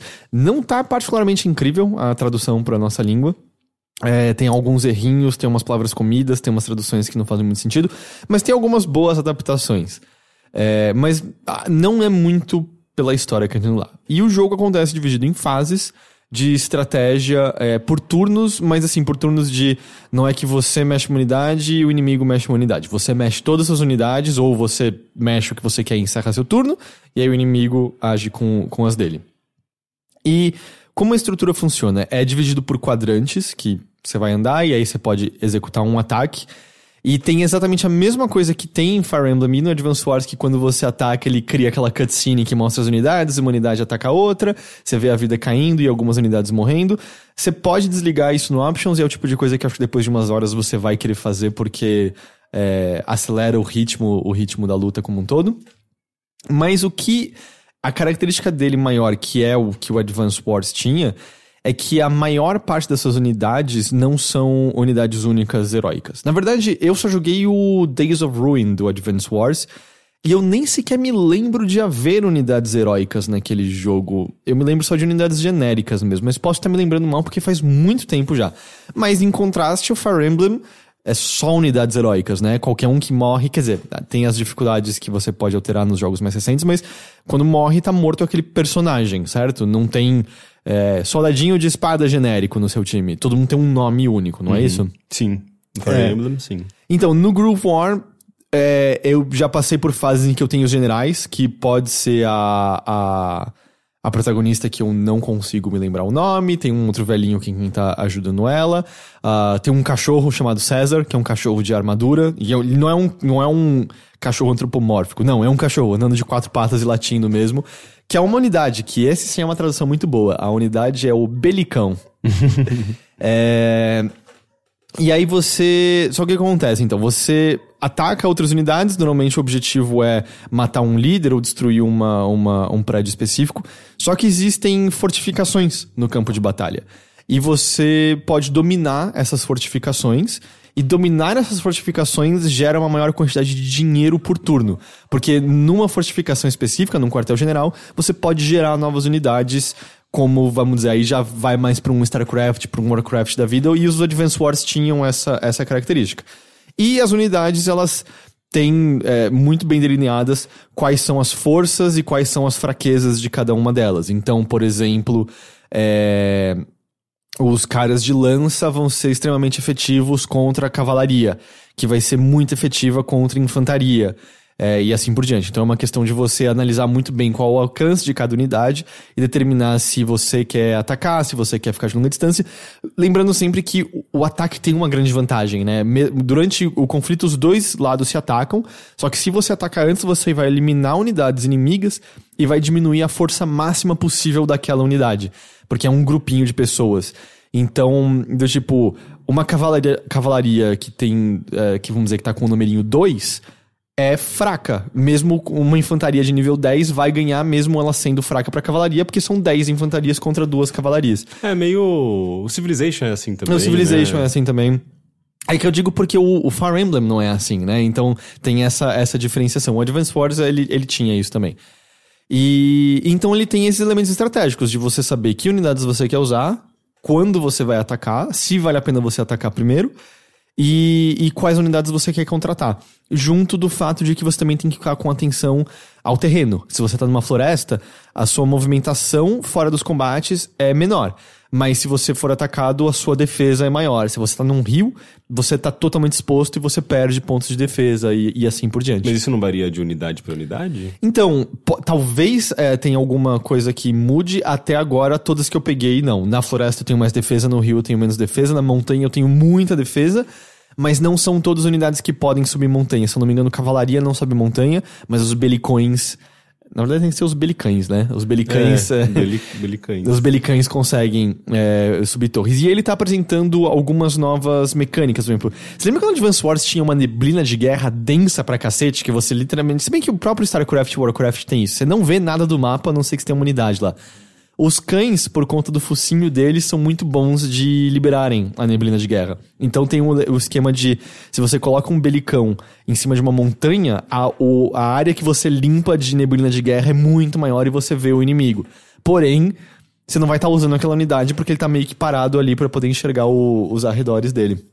E ele também tem uma mecânica que eu não sei se Advance Wars tinha, em que é, os seus prédios têm, têm número de defesa, que o inimigo vai batendo, se ele quebrar, você perde, e se o inimigo entrar, o inimigo dominou ele. Beleza. Só que se você para uma unidade sua ferida do lado do prédio, você pode pagar uma quantidade de dinheiro, gastar a vida do prédio e recuperar a vida da sua unidade. Então você deixa o prédio vulnerável, mas a sua unidade volta a ficar forte e o prédio vai recuperando um ponto de vida por turno. Então vira uma questão de, hum, esse prédio tá bem aqui atrás, o inimigo tá bem longe, eu posso tirar a vida desse prédio com segurança e, e então recuperar essa unidade lá pra frente. É, você gosta, não gosta da, da série Advance Wars? É, eu acho. Você só falou pra mim que você tava um pouco. Mesmo fazendo muito tempo desde que a última saiu, você jogou exaustivamente, você não tem tanto interesse assim nela de novo, É, né? eu, não sei, me parecia parecido demais a ponto de sentir que eu já tinha jogado aquilo, sabe? Entendo. Eu acho que é um sentimento justo. Eu acho que também é justo não se incomodar tanto porque faz muito tempo que a gente não tem um Advance Wars em si. É, mas total entendo. Não, me não tá me parecendo que ele tá providenciando nenhuma forma nova de experiência. É aquela experiência que a gente já conhece, é, com gráficos lindos, uma pixel art extremamente detalhada. Aliás, transparência. Eu sou amigo de uma das desenvolvedoras que, que, trabalhou, que trabalhou no jogo. É, que é responsável por parte da arte, Que é justamente. brasileira, né? É, a Luciana. A Luciana. É, então, assim, tem esse charme visual, com certeza, sabe? É lindo, lindo, lindo. Sabe como que é a trilha dele? Me descrever a trilha dele? O fato de que eu não me lembro dela talvez diga alguma coisa sobre ela. Porque uh, uh, o Advance Wars tinha trilhas muito boas. Era um. uh, eu não lembro de quais que eu me lembro especificamente, mas em geral uh, era tipo. eu, eu tinha as MP3 no meu MP3 player na época, sabe? De tanto que eu gostava das, das músicas. É, não, assim. Literalmente, se der play em qualquer música, eu vou acreditar que tava no jogo, porque eu não consigo me recordar de um pedacinho da trilha que seja. Então. Então, não sei, talvez. Ele tem um pouquinho de voz, às vezes, naquele esquema que muitos jogos japoneses têm, que é só uma frasezinha solta aqui e ali. É, mas a maior parte é só mais texto mesmo. Eu tô gostando. Eu, eu, eu, o Days of Ruin, o Advance Wars, que, que apesar de ter sido o único que eu joguei e de eu gostar dele, pelo que eu entendo, os fãs da série consideram ele um dos mais fracos de todos. É, eu não sabia. Eu não sei porquê. Eu gostei, eu achei ele mó legal. Mas ele. Ele tinha algumas fases que a dificuldade se tornava. Uou, o que aconteceu aqui? Tanto eu nunca terminei. Eu cheguei na última fase, eu não consegui passar da última fase de jeito nenhum. Eu já tô sentindo que o Groove, War Groove, perdão, ele tem esse potencial. Porque já teve umas situações que eu parei por um segundo e fiquei. Tá, vamos, vamos realmente pensar no que a gente vai fazer aqui agora. Vamos recuar, vamos ganhar força, porque dava pra você de repente ter morrido sem, sem nada ter acontecido. Assim. E, ah, assim, ele tem as unidades de generais que são super fortes. é, elas têm é, habilidades especiais que são os War Grooves, né? Que. É, groove. A gente usa a palavra groove em português, né? É, Não. Não, não é tipo, ah, Groove sente o é- groove. Não. É, groove, eu, talvez, mas, mas eu acho tipo, que... grooves in the heart, né? Sim, da música, mas é, a música em inglês. É, mas o groove tipo é, o, é, o- ginga, é, o- né? é a ginga, o ritmo, né? Uhum. A, a, a malemolência. Vamos dizer, o jogo é a malemolência da guerra. e basicamente é que quando, quando um, um general ele derrota unidades o suficiente, ele entra no. Ele começar a entrar no ritmo ragatanga. Ele entra no ritmo da Ragatanga e ele pode soltar a habilidade especial dele. Que Ele até agora- literalmente dança? Não, não, ele parece um brilhozinho de em volta. É, até agora teve um- a, a, a, rainha pode curar pessoa, a princesa, quer dizer, pode curar pessoas, e o velhinho ele pode criar um, um cristalzinho que dá escudo pra quem tiver em volta. E aí também entra uma outra questão estratégica, porque esse poder é muito útil. Então você pode manipular o jogo de forma que você enfraqueça unidades, mas deixe o general dar o último golpe, porque aí ele mata e ele vai ter mais chance de ganhar a malemolência da guerra. E uma coisa que eu tô gostando, me lembra se isso tava presente no Advance Wars. Cada unidade tem uma especificação de como causar um ataque crítico. Que Eu não lembro. que pode ser muito forte e muda a maneira como você age taticamente. Por exemplo, os. Eles chamam de piqueiros, é os caras das lanças. Ele vai dar um ataque crítico desde que tenha um outro piqueiro num quadrado do lado dele. Então você quer fazer com que essa unidade ande em pares e posicionar eles de forma que eles sempre. Porque com o ataque crítico, volta e meia você consegue dar mais de 100% de dano, então matar o inimigo sem ele receber dano nenhum. A infantaria dá um dano crítico se ela estiver do lado de um general. O- os belicães dão um ataque crítico se tiver um outro belicão encostado na unidade inimiga, não num belicão em si. E a cavalaria dá um ataque crítico se antes de atacar ele tiver andado pelo menos seis quadrados. Então isso, como é muito vantajoso, eu tô falando essas porque essas são as unidades que eu abri até o momento, certeza que vão ter várias outras. Mas então isso acaba também sendo um. Como é muito vantajoso, você começa a pensar dessa maneira de. Hum, eu vou atacar com a cavalaria, mas eu vou recuar. Porque quando aparecer um inimigo nessa distância, eu vou andar o suficiente pra dar o ataque crítico que vai fazer muita diferença aqui. Eu tô gostando desse elemento, porque ele tá me obrigando a repensar como eu tô posicionando minhas, meus, minhas unidades e como eu tô estrategizando. É, eu acho que nas fases mais difíceis você é obrigado a usar isso daí, né? Senão você não consegue passar. O- a única coisa que, sabe, pequenas. Pequenas coisas que eu gostaria que ele tivesse. Por exemplo, eu gostaria que desse pra eu mover uma unidade e desfazer o movimento se eu perceber que não foi particularmente bom aquele movimento. Porque vamos supor, tem uma unidade atrás da outra. E eu não sei se o movimento da que tá atrás tá sendo impedido pelo que tá da frente, que se eu mover ela pro lado ele vai alcançar o quadrado que eu gostaria que ele alcançasse. Então não tem como eu mover a da frente, ver o movimento da de trás e aí voltar. Não, Ele tá não feito. tem um undo, né? Não. É, mas isso é um problema de muitos jogos de, estratégia, ou uma característica, né? Não sei necessariamente se é um problema. Esse, o Polytopia que eu tô jogando não tem undo Também não tem nada disso. Da mesma maneira, não tem como eu andar, andar com outra unidade e atacar com aquela que andou primeiro. Depois de andar, ou você ataca imediatamente, ou você não faz nada. Mas você não tem como guardar o ataque pra depois. Então você não tem como andar com um piqueiro, andar com o outro pra posicionar e aí atacar com o primeiro pra dar o ataque crítico. E, e aí, sabe, são pequenas coisinhas que eu sinto que. Ah, por que não? E bom, tem um motivo por que não, porque o design do jogo di- diz que não. Mas tem horas que acontece de eu apertar um negócio sem querer, especialmente porque eu não sei o motivo. Eu tô jogando no PC, tô usando o controle de Xbox. É, o, o botão é meio sensível demais no jogo. Acontece às vezes de eu apertar uma vez e o jogo entender duas vezes por algum motivo. Então já aconteceu umas vezes de eu andar de uma maneira que. Não, não, eu, eu só tava querendo olhar isso aqui. Por que, que isso aconteceu? E não tem só, tipo, ah, deixa eu desfazer, deixa eu voltar pra cá esse negocinho. É, aqui. já aconteceu comigo algumas vezes. Não sei, não sei se é questão do controle, se é do jogo, mas já aconteceu isso, tipo de eu dou um clique, ele considera três cliques, ou não clique necessariamente no mouse, não, apertado de botão, ele considera três aperta- aper- apertadas. Uhum. Ou colocar pra cima no, no menu. No direcional, ele vai, trrr, sabe? Tipo, sobe várias opções. Eu não sei exatamente Então- se isso é um problema do controle do jogo. Eu acho que não é do controle, porque eu uso esse controle para outros jogos e nunca reparei. Só se ele literalmente quebrou agora que eu liguei o Wargroove. É uma possibilidade, mas não teria sido uma coincidência e tanto. É, então eu tô tomando meio cuidado. Eu vou testar como é jogar com mouse e teclado, já que eu tô na versão de PC. Mas é só meio. Às vezes combina esse lance de. Hum, eu tenho a jogada perfeita e apertei.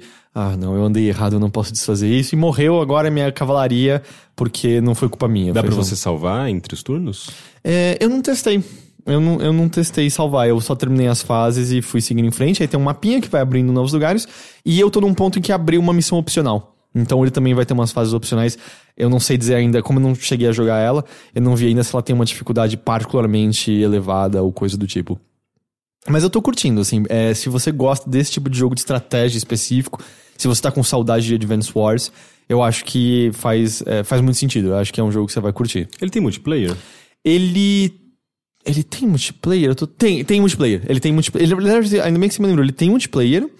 Ele tem uma modalidade é, quebra-cabeça, que é. Tá tudo posicionado de uma maneira específica. Acha a maneira de, por exemplo, vencer num turno só. Ai, não gosto. Eu também não, mas tá ali pra quem gosta. E ele tem um editor de fases. Você pode criar seu próprio cenário de batalha e você pode compartilhar com outras pessoas online pra elas jogarem o seu cenário. Entendi. Então ele parece um pacotinho bem Sim, robusto. parece sim. Ah, sabe se multiplayer é, é, no- é local, pass and play, sabe? Tipo, como é em turno, Hum. Eu normalmente não, é... eu não testei ainda. Entendi. Eu- É, mas eu fiquei curioso. Eu acho que eu, ia- eu ia querer jogar o multiplayer dele. Tá no meu Steam, logo tá no seu Steam também, você consegue olhar ali. É, O Advance Wars tinha multiplayer? Acho que tinha, mas eu não jogava na época. Eu acho. Entendi. É, não, eu tô focado na história e tá bem no ritmo de toda nova missão tá abrindo uma nova unidade, porque aí ele é- serve quase como uma fase tutorial pra aquilo. Então, do tipo, aqui eu abri o Belicão, é a primeira fase que tem neblina de guerra. Então ele tá te ensinando sobre neblina de guerra. E os objetivos têm sido variados. É, teve fases de matar. que você pode tanto matar o general como destruir a fortificação principal, mas teve uma fase que era sobre é, salvar fugitivos que estavam sendo perseguidos pelos mortos-vivos. E aí era uma fase muito mais sobre você levar uma carroça e botar os, os, os cidadãos é, e levar pra uma área específica em segurança e segurar os ataques inimigos no meio tempo do que de, atacar e destruir alguma coisa. Então eu, eu tô, tô gostando bastante. De novo, não tem como reforçar, eu, eu amo o visual do jogo. Assim, é, tem alguma coisa. Eu sei que não é do gosto de todo mundo, eu sei que tem gente até que. Pixel art é uma estética que não vai Que pra olha e fala, nossa, que jogo antigo. Mas não, tem gente que não gosta da estética mesmo. Não- é que eu gosto de pixel art. E tem alguma coisa específica nesse tipo de fluidez de animação em pixel art que é extremamente a minha merda, sabe? é, então ele. O tempo todo eu tô muito, muito é, amarrado pelo que eu tô vendo acontecendo ali no jogo. Então é. Como eu falei, eu tô jogando a versão de PC, ele tá disponível também pra Switch e Xbox One, e em breve sai pra PlayStation 4. Legal. Então é, é isso. E eu acho que com isso eu falei de todos os jogos que eu andei jogando. Você também? Sim. Legal.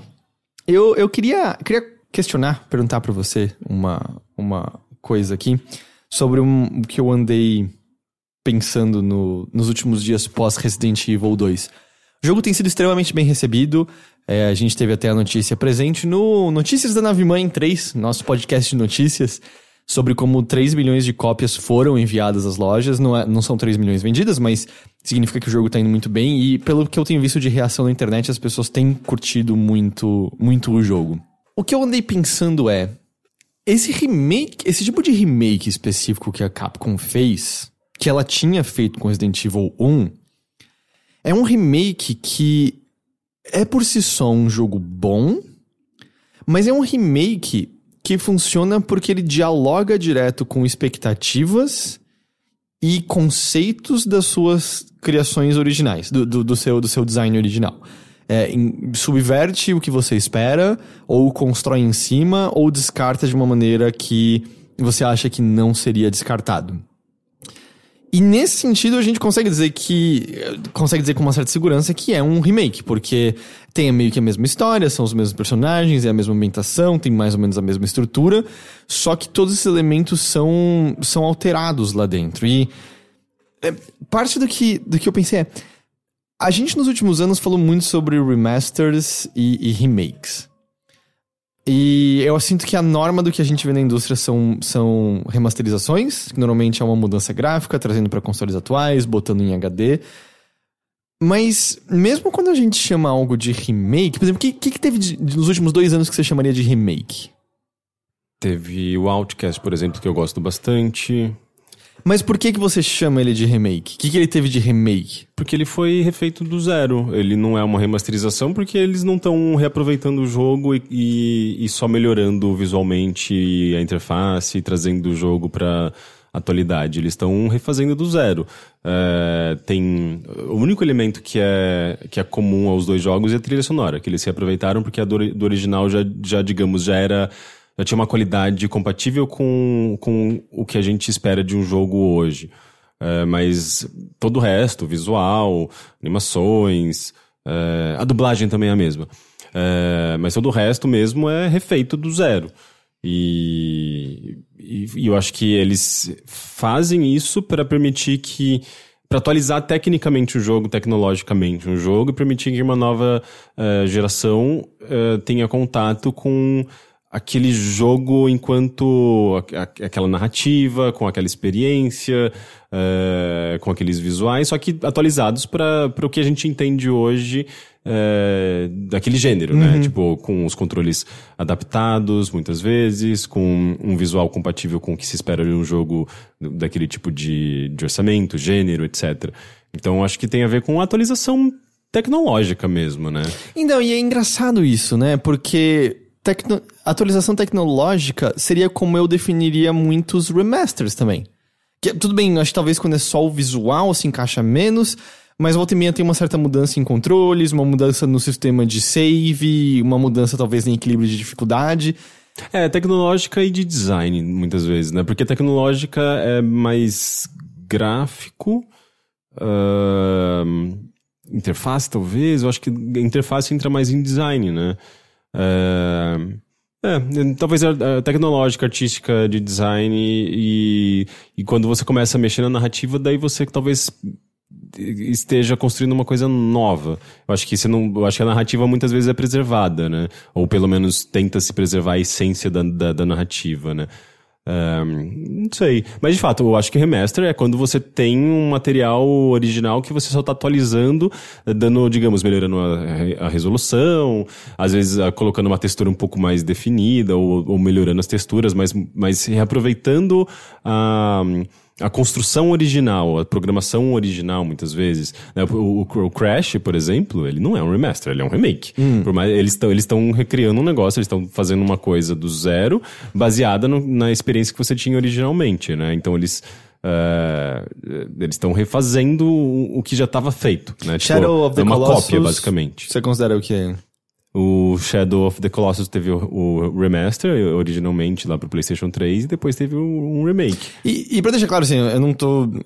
Não é, não é a semântica que, que eu tô pensando sobre, é só que foi essa estranha realização de, de que nos últimos anos a gente até teve um momento de certa fadiga, de, pô, mais um remaster, cadê os novos jogos? Na- no, no cinema também, né? Tipo, muitos remakes e muitas.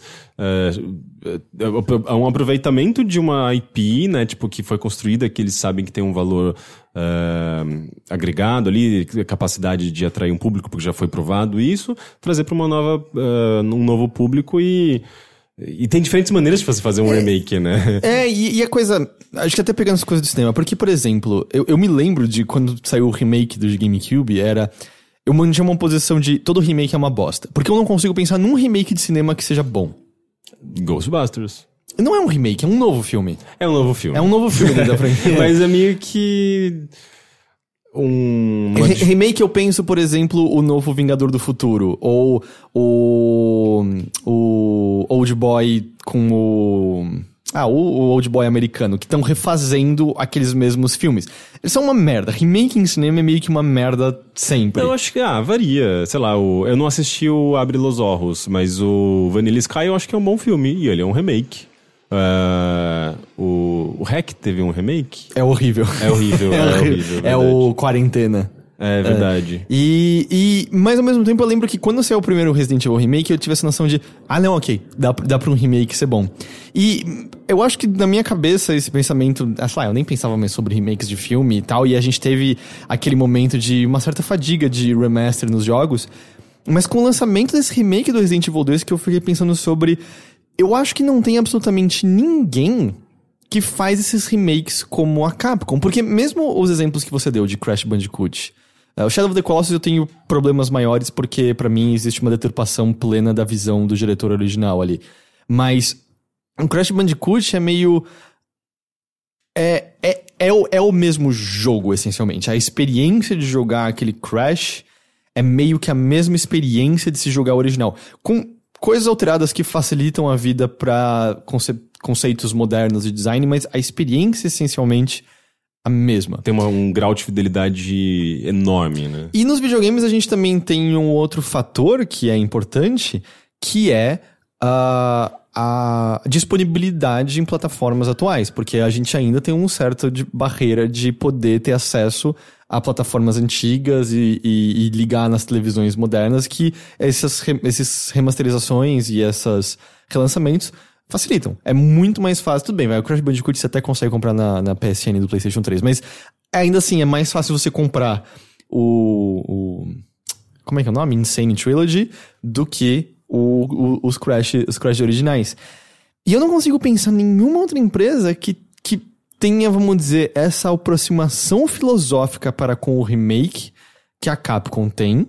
E ela faz os seus remasters e relançamentos também, mas de fazer com que o remake em si seja um diálogo ativo para com a obra original. O Resident Evil 2 Remake e o Resident Evil 1 Remake, que já tem alguns anos a versão em HD, também muito boa, são jogos que se você ligar e jogar por si só, são excelentes. Porém, eu acho que eles se tornam ainda mais ricos se você jogar os originais e tê-los em mente lado a lado.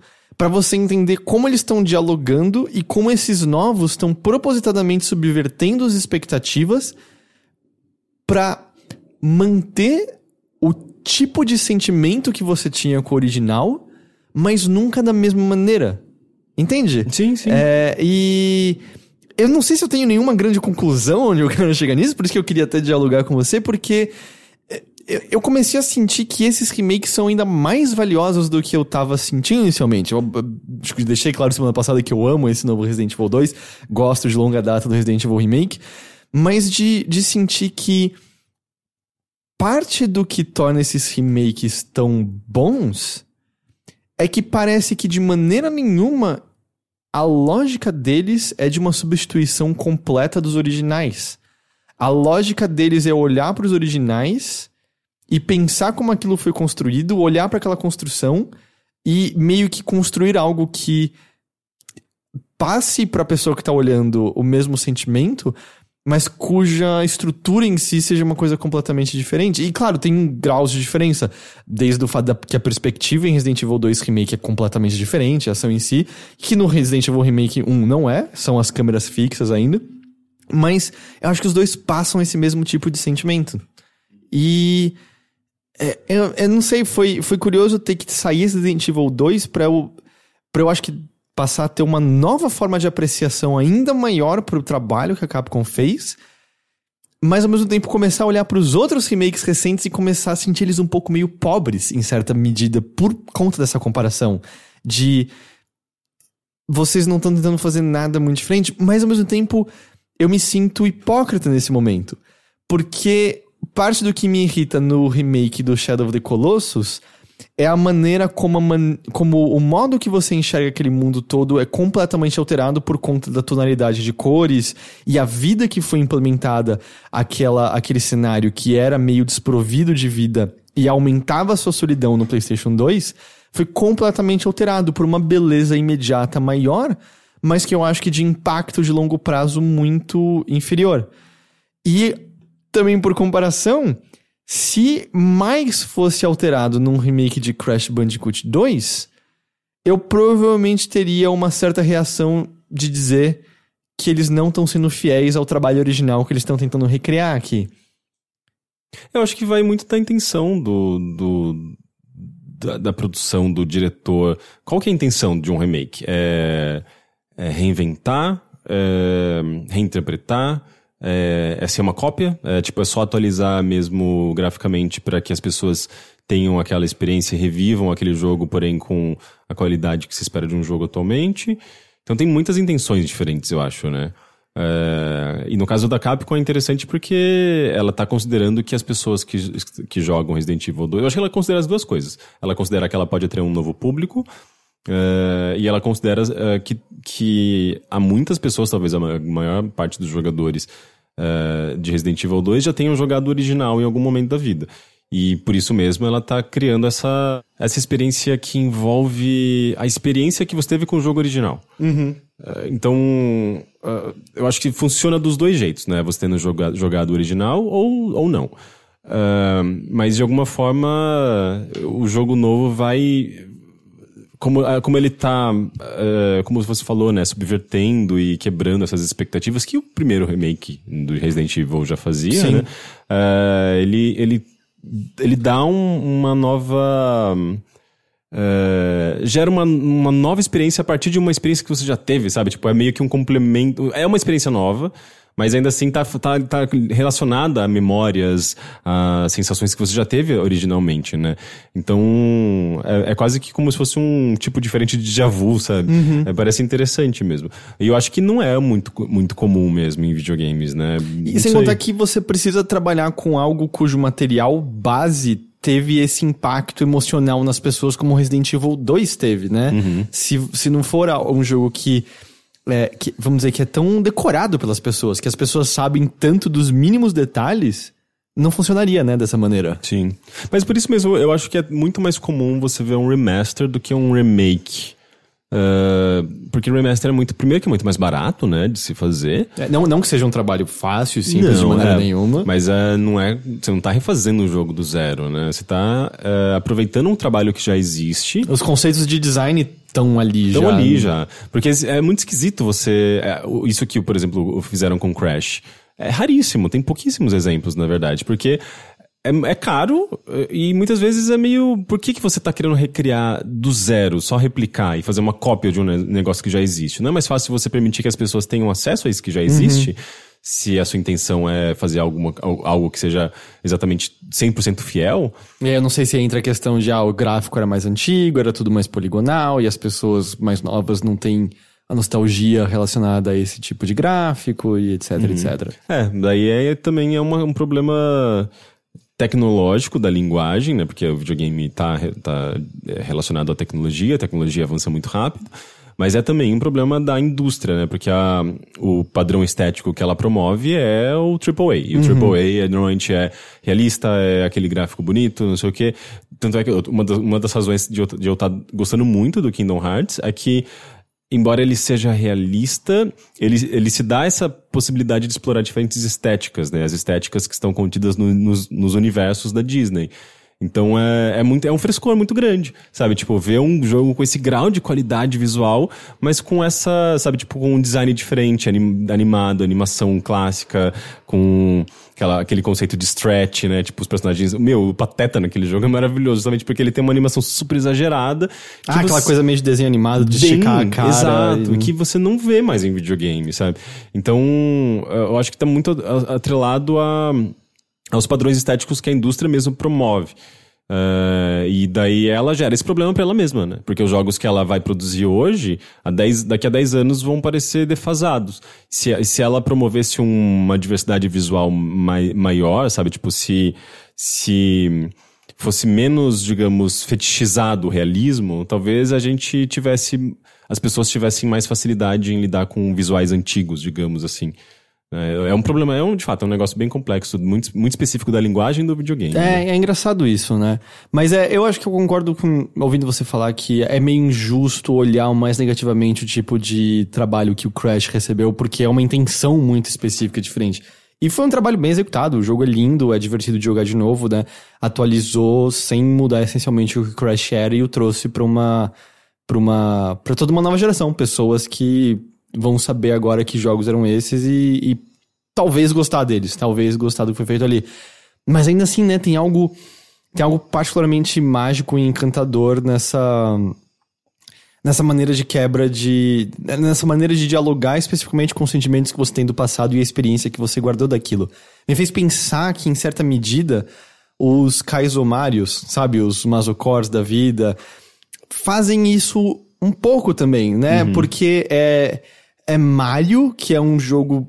Volta e meia confortável. É, um, é uma experiência. Você fala, eu já joguei isso aqui, eu sei muito bem o que eu tô fazendo. daí você vai jogar e você se fode. você se fode. E assim, tem partes desafiadoras em Mario, mas você se fode nas horas que você tem certeza que você não vai se ferrar, né? Ele, ele quebra as regras básicas do que. Do, do, do tipo de segurança de Mario toda hora. E não tô nem entrando nas, nos movimentos ultra difíceis de joga casco e quica na parede, pula aqui, mas de começar a fase e morrer na hora, por exemplo. Também, não, não, mas ah, é regra, você começa a ter um respiro. Pode ter vindo um Lactu já vindo na sua direção, pode ter vindo um Goomba, mas você tem um respiro. Não, não, você começou e morreu. Ou tinha um. Era I Wanna Be the Guy, eu não me lembro. Que logo no começo, quando você andava de uma fase pro outro num mapinha meio como Mario World, tinha o peixinho pulando na água. Que tinha no Mario World, exatamente. Só que se você não se mexe, o peixe pula e te mata no mapa. e, é- e era meio isso, assim, é, o jogo tá dialogando especificamente com o que você acha que sabe sobre, sobre Mario em si. E isso é muito legal, porque é um.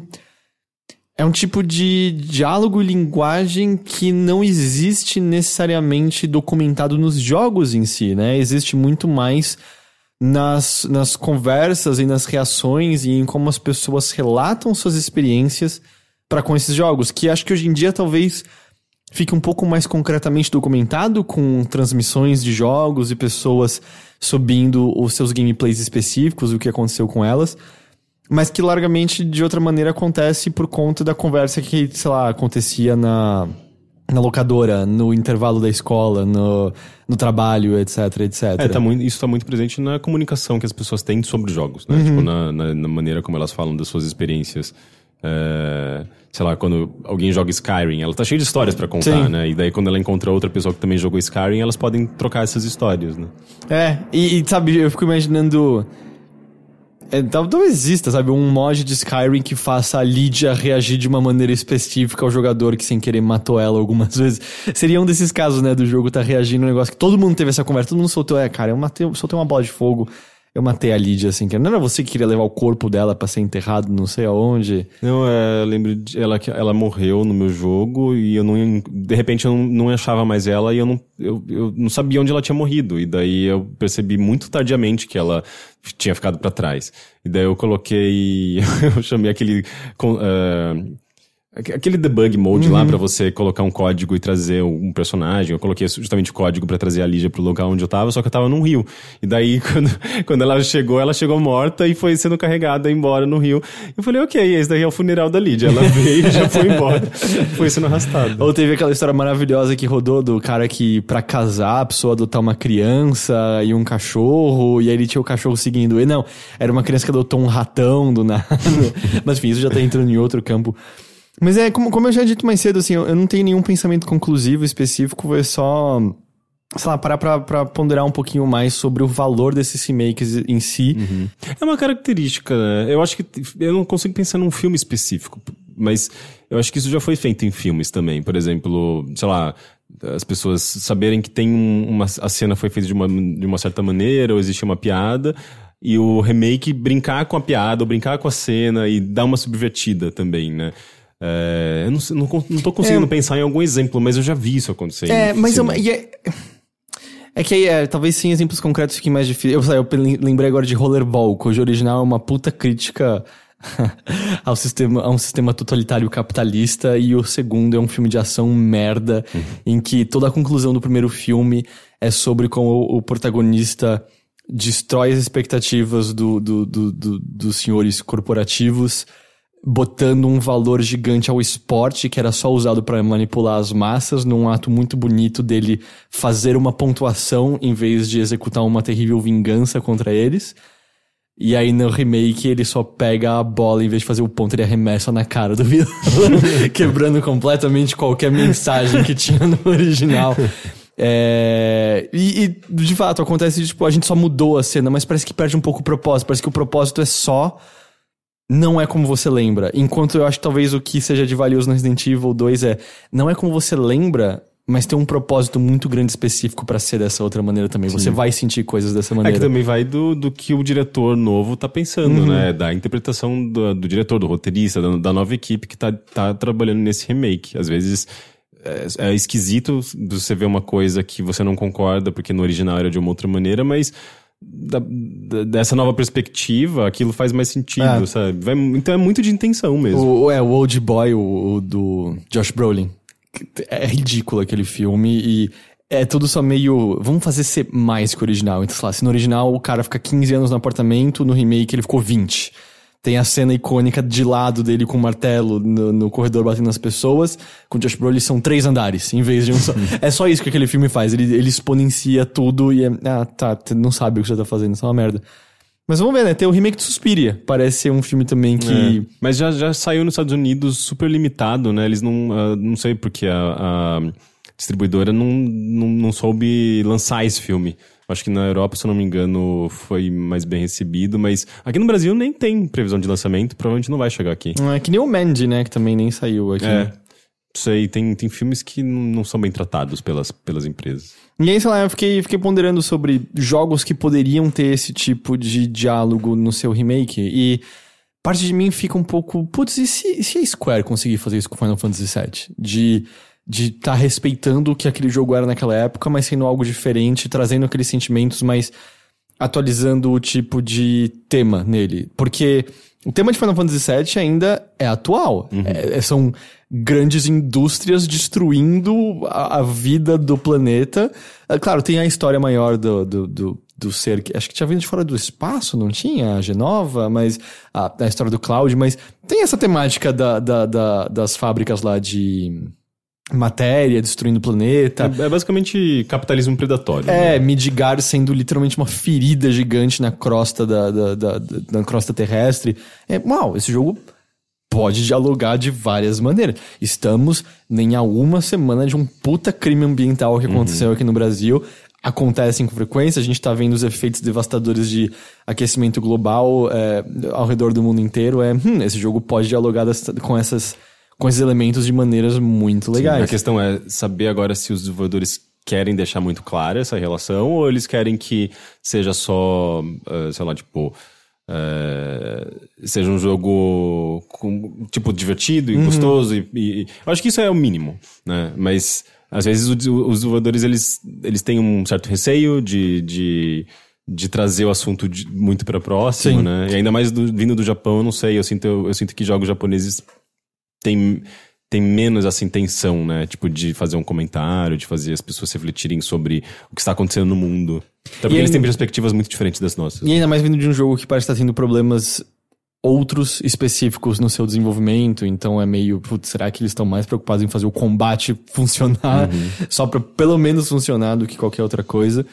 É, mas eu não sei direito que outros jogos poderiam, sabe, funcionar dessa maneira. Alone in the Dark, um remake do, do de... É Nossa, 96? Tenho um 90? medo. É, do, do, do, o primeiro é de 92. 92? Nossa senhora. Eu é. não sei, essa série tá em mãos tão, tão ruins. Se bem que ela, agora ela foi pra. Pra, pra THQ Nordic. Foi? Não foi? Foram eles que compraram. É, eu acho que sim. É, eles compram tudo. Eles compram tudo que você gosta. Eles é que compra- tudo que foi esquecido, né? Abandonado. Eles compraram o Tava tudo na mão do, do- ou da Infogrames, ou de, sabe, aquelas empresas que faliram. E, e é, quem sabe pode sair alguma coisa. Seria interessante. Qual que tinha sido mais recente? Eles tinham o Outcast, in the Dark, tinha algum recente que eu até fiz piada, falando, não é... Não, era o Outcast. Era o mesmo. Outcast, o remake Acho que são esses dois que eles compraram. Eu também fiquei bem impressionado. É. Eu tô torcendo pra que eles comprem Twin Seas Odyssey e façam alguma coisa. Prisoner of Vice. Ah, é isso, assim, acho que talvez tenha ficado um pouco, não sei se soa desconexo, o que eu queria conversar Não, sobre, é, que é é, é meio subjetivo, né? É. Eu acho, mas eu acho legal. mas foi só o que eu tinha debate. pensado. Vamos dar uma lida em uns e-mails que enviaram pra gente? Vamos.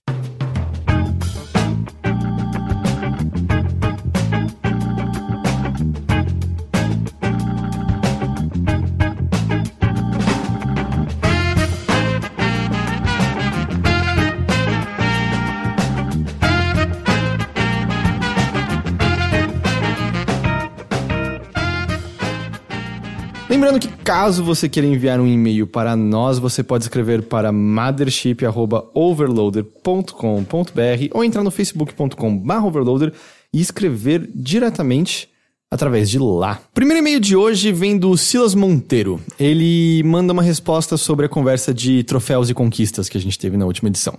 Ele diz: Olá, seus lindos. Em relação à discussão que vocês tiveram sobre troféu, eu gostaria de dar a minha opinião. Apesar de atualmente morar no Canadá, eu nunca tive condição de comprar muitos jogos por ano.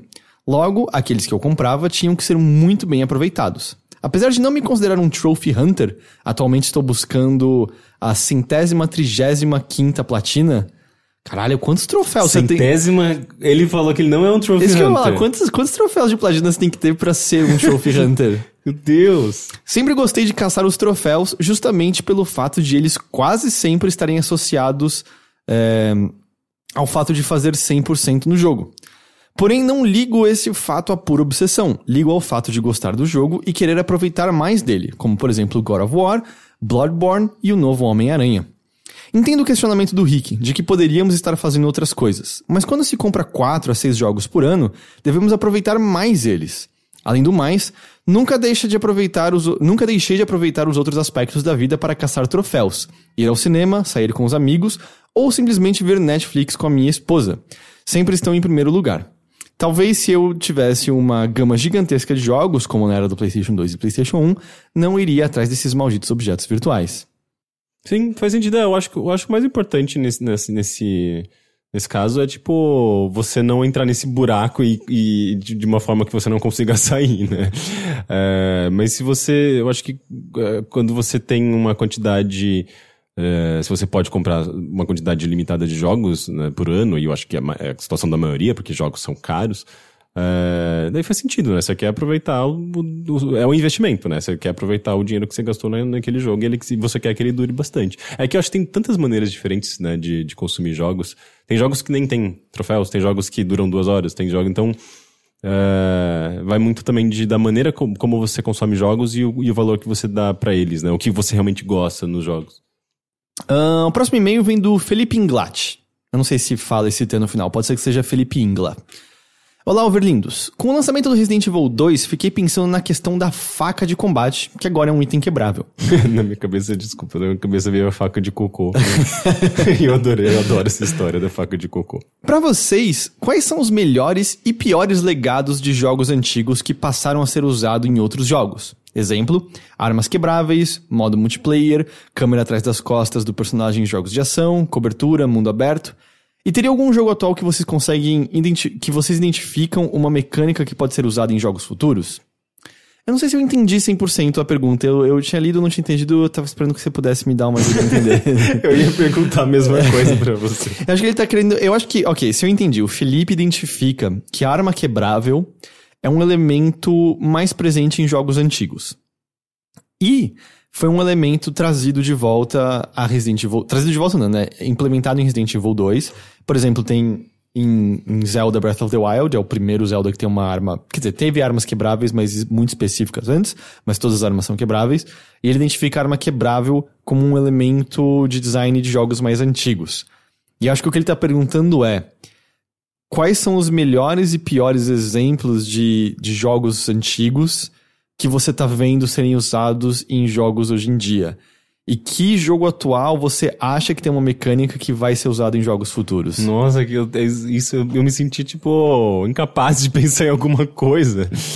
É, eu, não, eu não sei. Eu, tipo, eu joguei nesses dias Beyond Good and Evil, né? Que é um jogo. Uh, que ele tem muitas coisas que ou foram abandonadas ou foram maximizadas, né? Tipo, ele tem um mundo aberto, por exemplo, e hoje mundo aberto é tratado de uma forma muito muito uh, uh, mais inflada, né? Tipo, com muito, muita, muita coisa. Eu sinto que seria interessante ver um caminho inverso, né? De ver mundos abertos, mas mais contidos. E alguns jogos fazem isso. Sei lá, tipo, God of War, de certa forma, é meio que isso. ele tem até um... Eu não sei se ele tem um mapinha, mas ele... God of War tem mapa. Tem mapa, né? É, mas é o mapa dele, é a própria, a própria, maneira que você olha no mapa, é, que você é vê as missões. ultra detalhado, mostrando os caminhos. É, não tem um GPS ali. Não, né? é meio que, ah, tô nessa grande área aqui, tô no meio do lago, tô nesse pedacinho Sim. aqui. Isso, por exemplo, eu acho mais interessante quando é uma coisa mais contida e bem dirigida, sabe? Do que esses, sei lá, um Far Cry da vida, que é um negócio gigantesco. Mas até aí são abordagens diferentes de mundo aberto, né? Não sei exatamente se eu classifico uma coisa como mais antiga ou mais nova. Eu acho que design uh, de jogo é algo que é muito fluido, né? Uh, vai muito de tendências também, né? Chega o Minecraft, começa a trabalhar com aqueles elementos, o jogo faz um, vira um sucesso e influencia mais uma série de jogos e esses elementos são uh, são diluídos às vezes em diferentes mecânicas e então é, é, é, é, uma transformação, né? É um negócio quase você consegue ver uma linha genealógica às vezes assim, tipo de mecânicas. Então eu não sei, eh, não sei se tem alguma específica de algum jogo antigo que esteja sendo, esteja sendo usada. Eu, eu penso, por exemplo, que a própria ideia do Breath of the Wild, de ter essa abertura sobre como você quer explorar o mundo e a ordem de missões que você quer fazer, é uma retomada de um design mais antigo que era mais aberto e menos rígido um, se você volta não só pro primeiro Zelda, né, que tinha um mundo aberto que você podia fazer dungeons em, diversas ordens, mas até mesmo coisas como Elder Scrolls mais antigos. Apesar que o próprio, o próprio Skyrim ainda tem isso, que eu terminei sem ver algumas das cidades do jogo, sabe? De... É que tem, tem, eu acho que eu entendo o que você quer dizer, mas, por exemplo, Acho que em Zelda você tem, digamos, três caminhos. Quando você segue num caminho, você meio que obrigatoriamente vai ter que chegar até o fim para, digamos, terminar essa, miss essa missão, essa fase, essa. Mas daí, tipo, daí você tem esses três caminhos que você pode fazer em qualquer ordem. É meio que isso, não é? Então, não, por exemplo, Breath of the Wild, você pode. Eh, você tem os quatro primeiros itens que você pega num platô onde você tá fechado. Aí você pega o Asa Delta lá, o negocinho. Ali você já pode matar o último chefe, se você quiser. Uhum. Literalmente ali. Você tem quatro grandes objetivos relacionados às bestas divinas e um relacionado à espada mestra, mas todos podem ser amplamente ignorados e não feitos. E qualquer um pode ser feito em qualquer ordem e abandonado na ordem que você quiser também. Mas, é, mas ao mesmo tempo você meio que vai querer fazer as outras sim, coisas sim. e você pode fazer isso na, em qualquer ordem. Em qualquer ordem. Sim. Não tem nada que te impede de... É, tem, é, isso, é, isso, é, isso era bem comum em jogos mais antigos. Né? É. Tipo, sei lá, o, eu, eu tô pensando em alguns jogos ali do fim dos anos 90.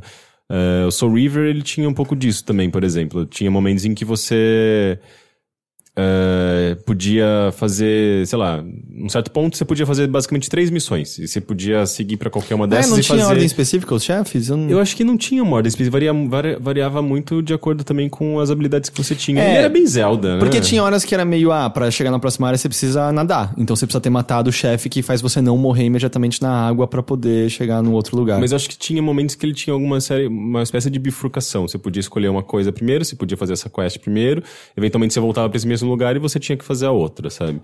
É, mas tem, eu penso. Tem alguns jogos que fazem isso, né? O, o- os jogos recentes. Ah, como ele chama? Da, da mina esquizofrênica da, da, da Ninja Theory? A Blaze- não, é, Hellsword. Hellblade. Hellblade. Ela, Ela, ela, é- ela não é esquizofrênica. ela, ela é. Ela não é esquizo- esquizofrênica, ela é. Ela tem. Eu não lembro se eles de- delimitam De- exatamente definem, o é, distúrbio. é, psicose. Ela é psicótica. É, ela é, tem, tem pontos naquele jogo em que você tem, digamos, esses dois caminhos Ah, é, diferentes. mas é tipo, tem uma quest aqui e uma aqui, e aí qual você vai É, fazer? E daí você faz uma, mas eventualmente você volta para aquele ponto, você tem que fazer a outra. Que é uma coisa, eu acho meio antigo esse design, mas eu acho interessante também. É, eu penso, por exemplo, os, os últimas dos anos 80 e tal, que era, cara, você tá livre no mundo, vai conversar com os personagens, aprender as palavras das virtudes É, e é, era ser- totalmente aberto. Sim, assim. CRPG, né? Tipo, que é esses RPGs de computador como Fallout, é, o Ultima mesmo, Deus Ex, que tem essa, essa coisa de, de abertura Uhum. que é muito específica desses jogos e eu acho que tá sendo olhado, tá sendo olhado pelos jogos japoneses e por outros jogos e, sendo inseridos em, em outros gêneros, talvez. né? É, exa- é, concordo. E, e que é uma resposta, e aí é um elemento que eu, que eu- acho que era ruim, mas você vê acontecer ali nos anos 2000 e tal, que era a excessividade de tutoriais, que era, cara, o jogador não pode não entender, ah, ele não pode não entender isso aqui de jeito nenhum. É, e a gente teve uma rebatida pro lado completamente oposto, na filosofia de design de algo como o seu Dark Souls, que é, a, a ausência de compreensão de certos elementos é parte da diversão do negócio em si, é, que eu acho que é a, é a coisa vigente nesse momento, e eu acho que a gente tá no ponto dela também ser quebrada um pouco, porque existem muitos poucos jogos que sabem executar essa ausência de compreensão muito bem. A maior parte não entende como fazer isso direito. É, mas, sei lá, um elemento antigo que teve, por exemplo, presente em Red Dead Redemption 2, que eu odeio, é a estrutura extremamente rígida de missões, de é zero de criatividade. Você vai seguir exatamente como a gente determinou que essa missão tem que ser feita, senão a gente vai falhar você, e pra mim é, é só ruim, eu não É gosto muito hoje em dia. É. E... ah, e se e teria algum jogo atual que você consegue identificar uma mecânica que pode ser usada em jogos futuros? Eu me lembro quando eu joguei o primeiro Shadow of Mordor, eu tinha certeza que o sistema Nemesis apareceria em outros jogos. E não apareceu, apareceu só na continuação dele. E a continuação é meio ruim. Então talvez tenha um motivo, apesar que tem uma versão bem light do sistema Nemesis no Assassin's Creed Odyssey.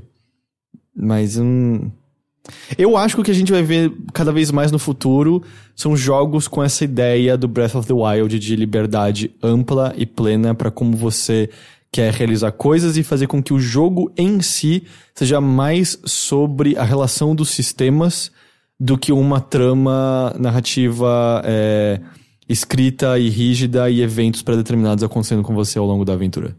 Acho que a gente vai ver mais disso.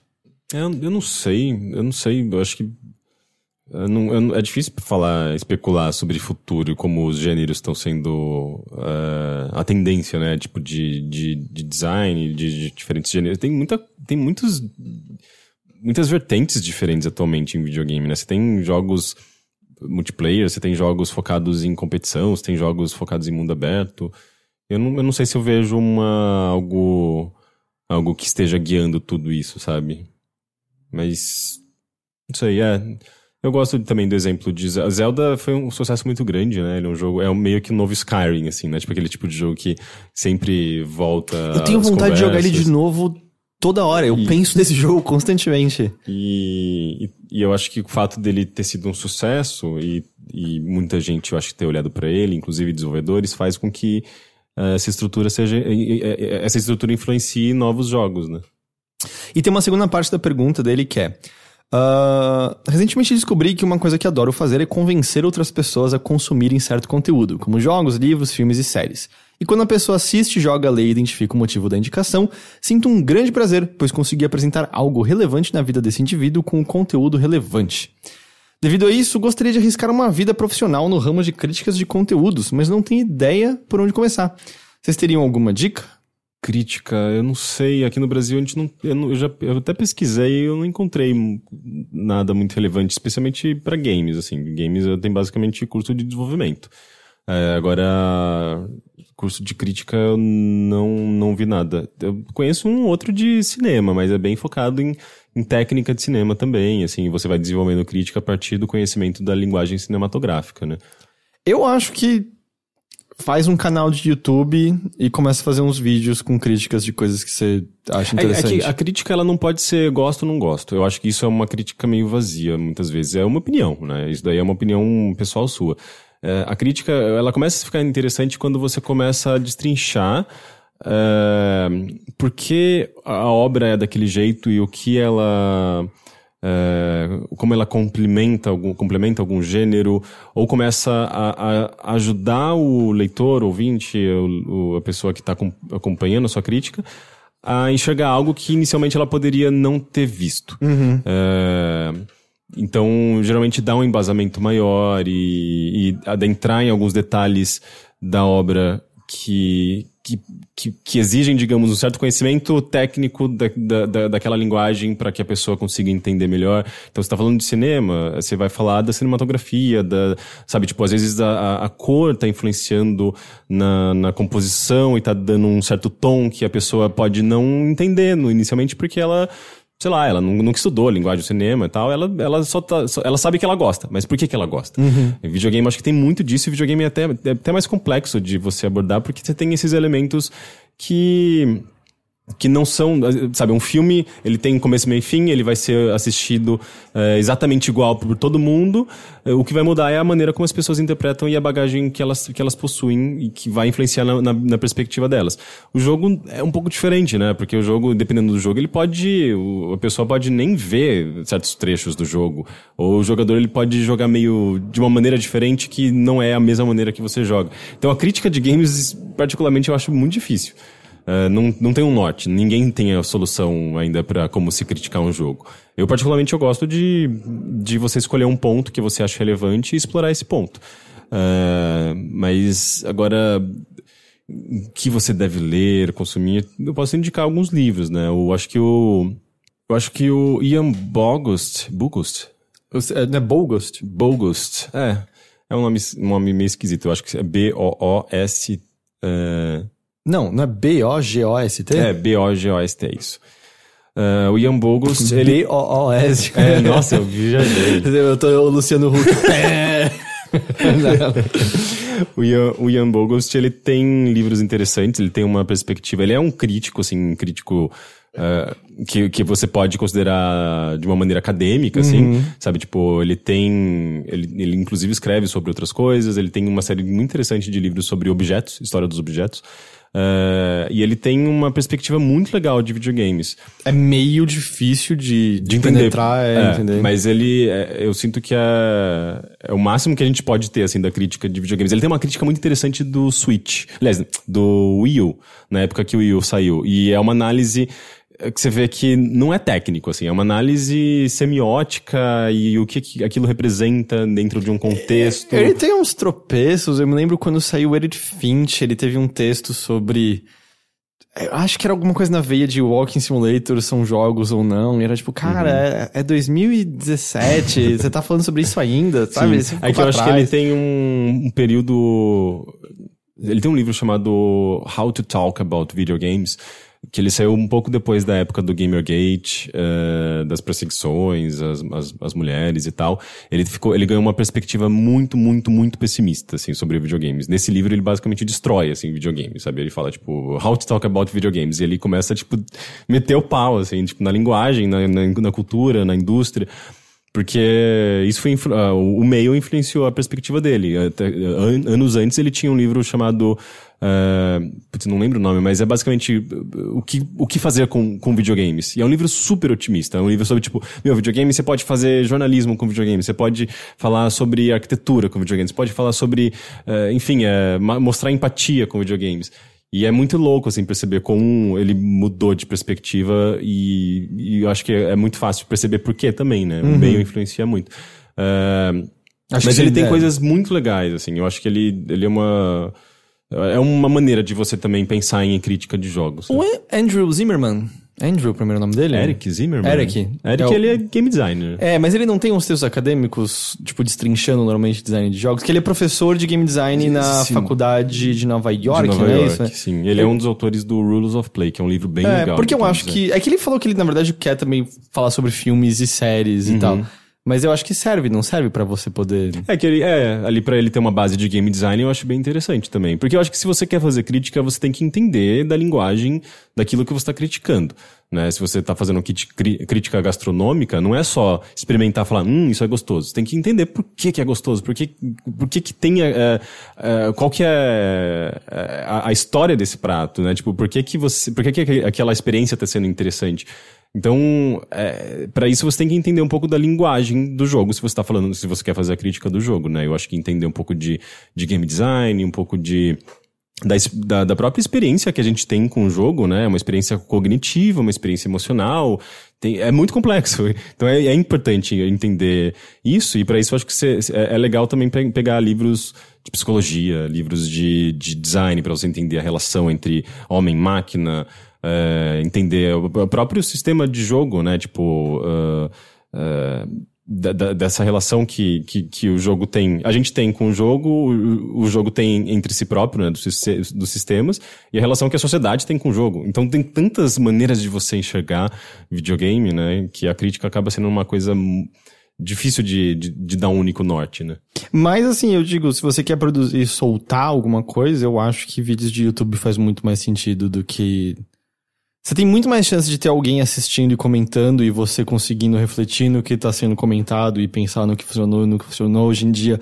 Num vídeo de YouTube, mesmo que a competição seja fudidamente alta, né? É, a não gente- espere ganhar dinheiro com vídeo no YouTube, é muito difícil. Nós definitivamente não somos expertos em como se conseguir uma grande audiência no, no YouTube, mas eu acho que se publicar como texto, tipo, no Medium, ninguém vai ler.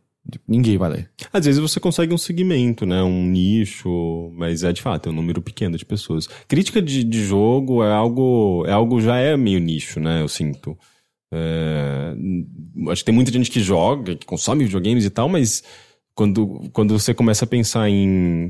Ah, tipo, crítica, já é uma, uma porcentagem bem menor de pessoas que consomem e leem no- a, a crítica, e dependendo da crítica que você faz, você, consegue, você começa a entrar em mai- mai- nichos ainda maiores, né? Então você tem que pensar também o que, que você quer fazer exatamente. E eu acho que é isso por hoje. Acho que com isso a gente encerra essa edição aqui do Mothership. Rick, sabe que eu tô sempre agradecido pela sua presença aqui. Muito obrigado. Eu lembro a todos, ouvindo mais uma vez, apoia.se barra overloader, nossa campanha de financiamento coletivo. É graças a ela que o site se mantém de pé, então se você puder se tornar um dos nossos apoiadores, nós agradeceremos imensamente. Se você entrar no site, no overloader.com.br, ah, ou na verdade você pode também só procurar no seu app de podcast favorito ou no Spotify, você encontra um episódio de bilheteria sobre a recente tragédia. Não, tragédia não, sobre o recente crime ambiental de Brumadinho, numa discussão que o Rick teve com especialistas da área, né? Uma ativista. Foi é, uma, uma ativista é, que também é advogada popular, que, que é, passou muito tempo em Mariana, é, acompanhando né, o- aque- aquele caso e agora em Brumadinho, e, e um professor de geociências da USP. Ah, no Notícias da Nave Mãe, nosso podcast de notícias, eu e o Ghost, a gente conversou bastante sobre a reviravolta em torno do desenvolvimento de Metroid Prime 4, que foi reiniciado. A gente conversou sobre o que rolou com a demo de Anthem. A gente falou sobre a venda de uma parte minoritária da Quantic Dream para NetEase e outras coisas do tipo. Tá tudo no mesmo feed do Mothership, o outro tá no feed do, do Bilheteria. Fora isso, tem publicado mais um vídeo da série Games e Política. Uhum. É, eu tô, eu tô chamando de é, é, política em jogo. Política em jogo. Bom, É, é um bom nome. É, sobre um assunto que a gente comentou semana passada, sobre o Beyond Evil 2 e a importância de uma imprensa livre. Sim. É. tem um pouco a ver com aquilo que eu já tinha falado, né? É, só que mais, mais focado e mais, mais aprofundado. E tem também, se você quer assistir ou se você não gosta de ler, é, tem uma versão em vídeo do review de Resident Evil 2, da análise de Resident Evil 2, que tinha em texto já, mas eu consegui soltar o vídeo no, na data do lançamento do jogo, sexta-feira passada. Então está disponível ali também. E eu acho que é isso, né? Bom, é bastante coisa. Bastante coisa. É, então é isso. Muito obrigado a todos pela audiência de vocês. A gente espera que vocês tenham um excelente fim de semana. E a gente se vê de novo então na semana que vem. Tchau, tchau.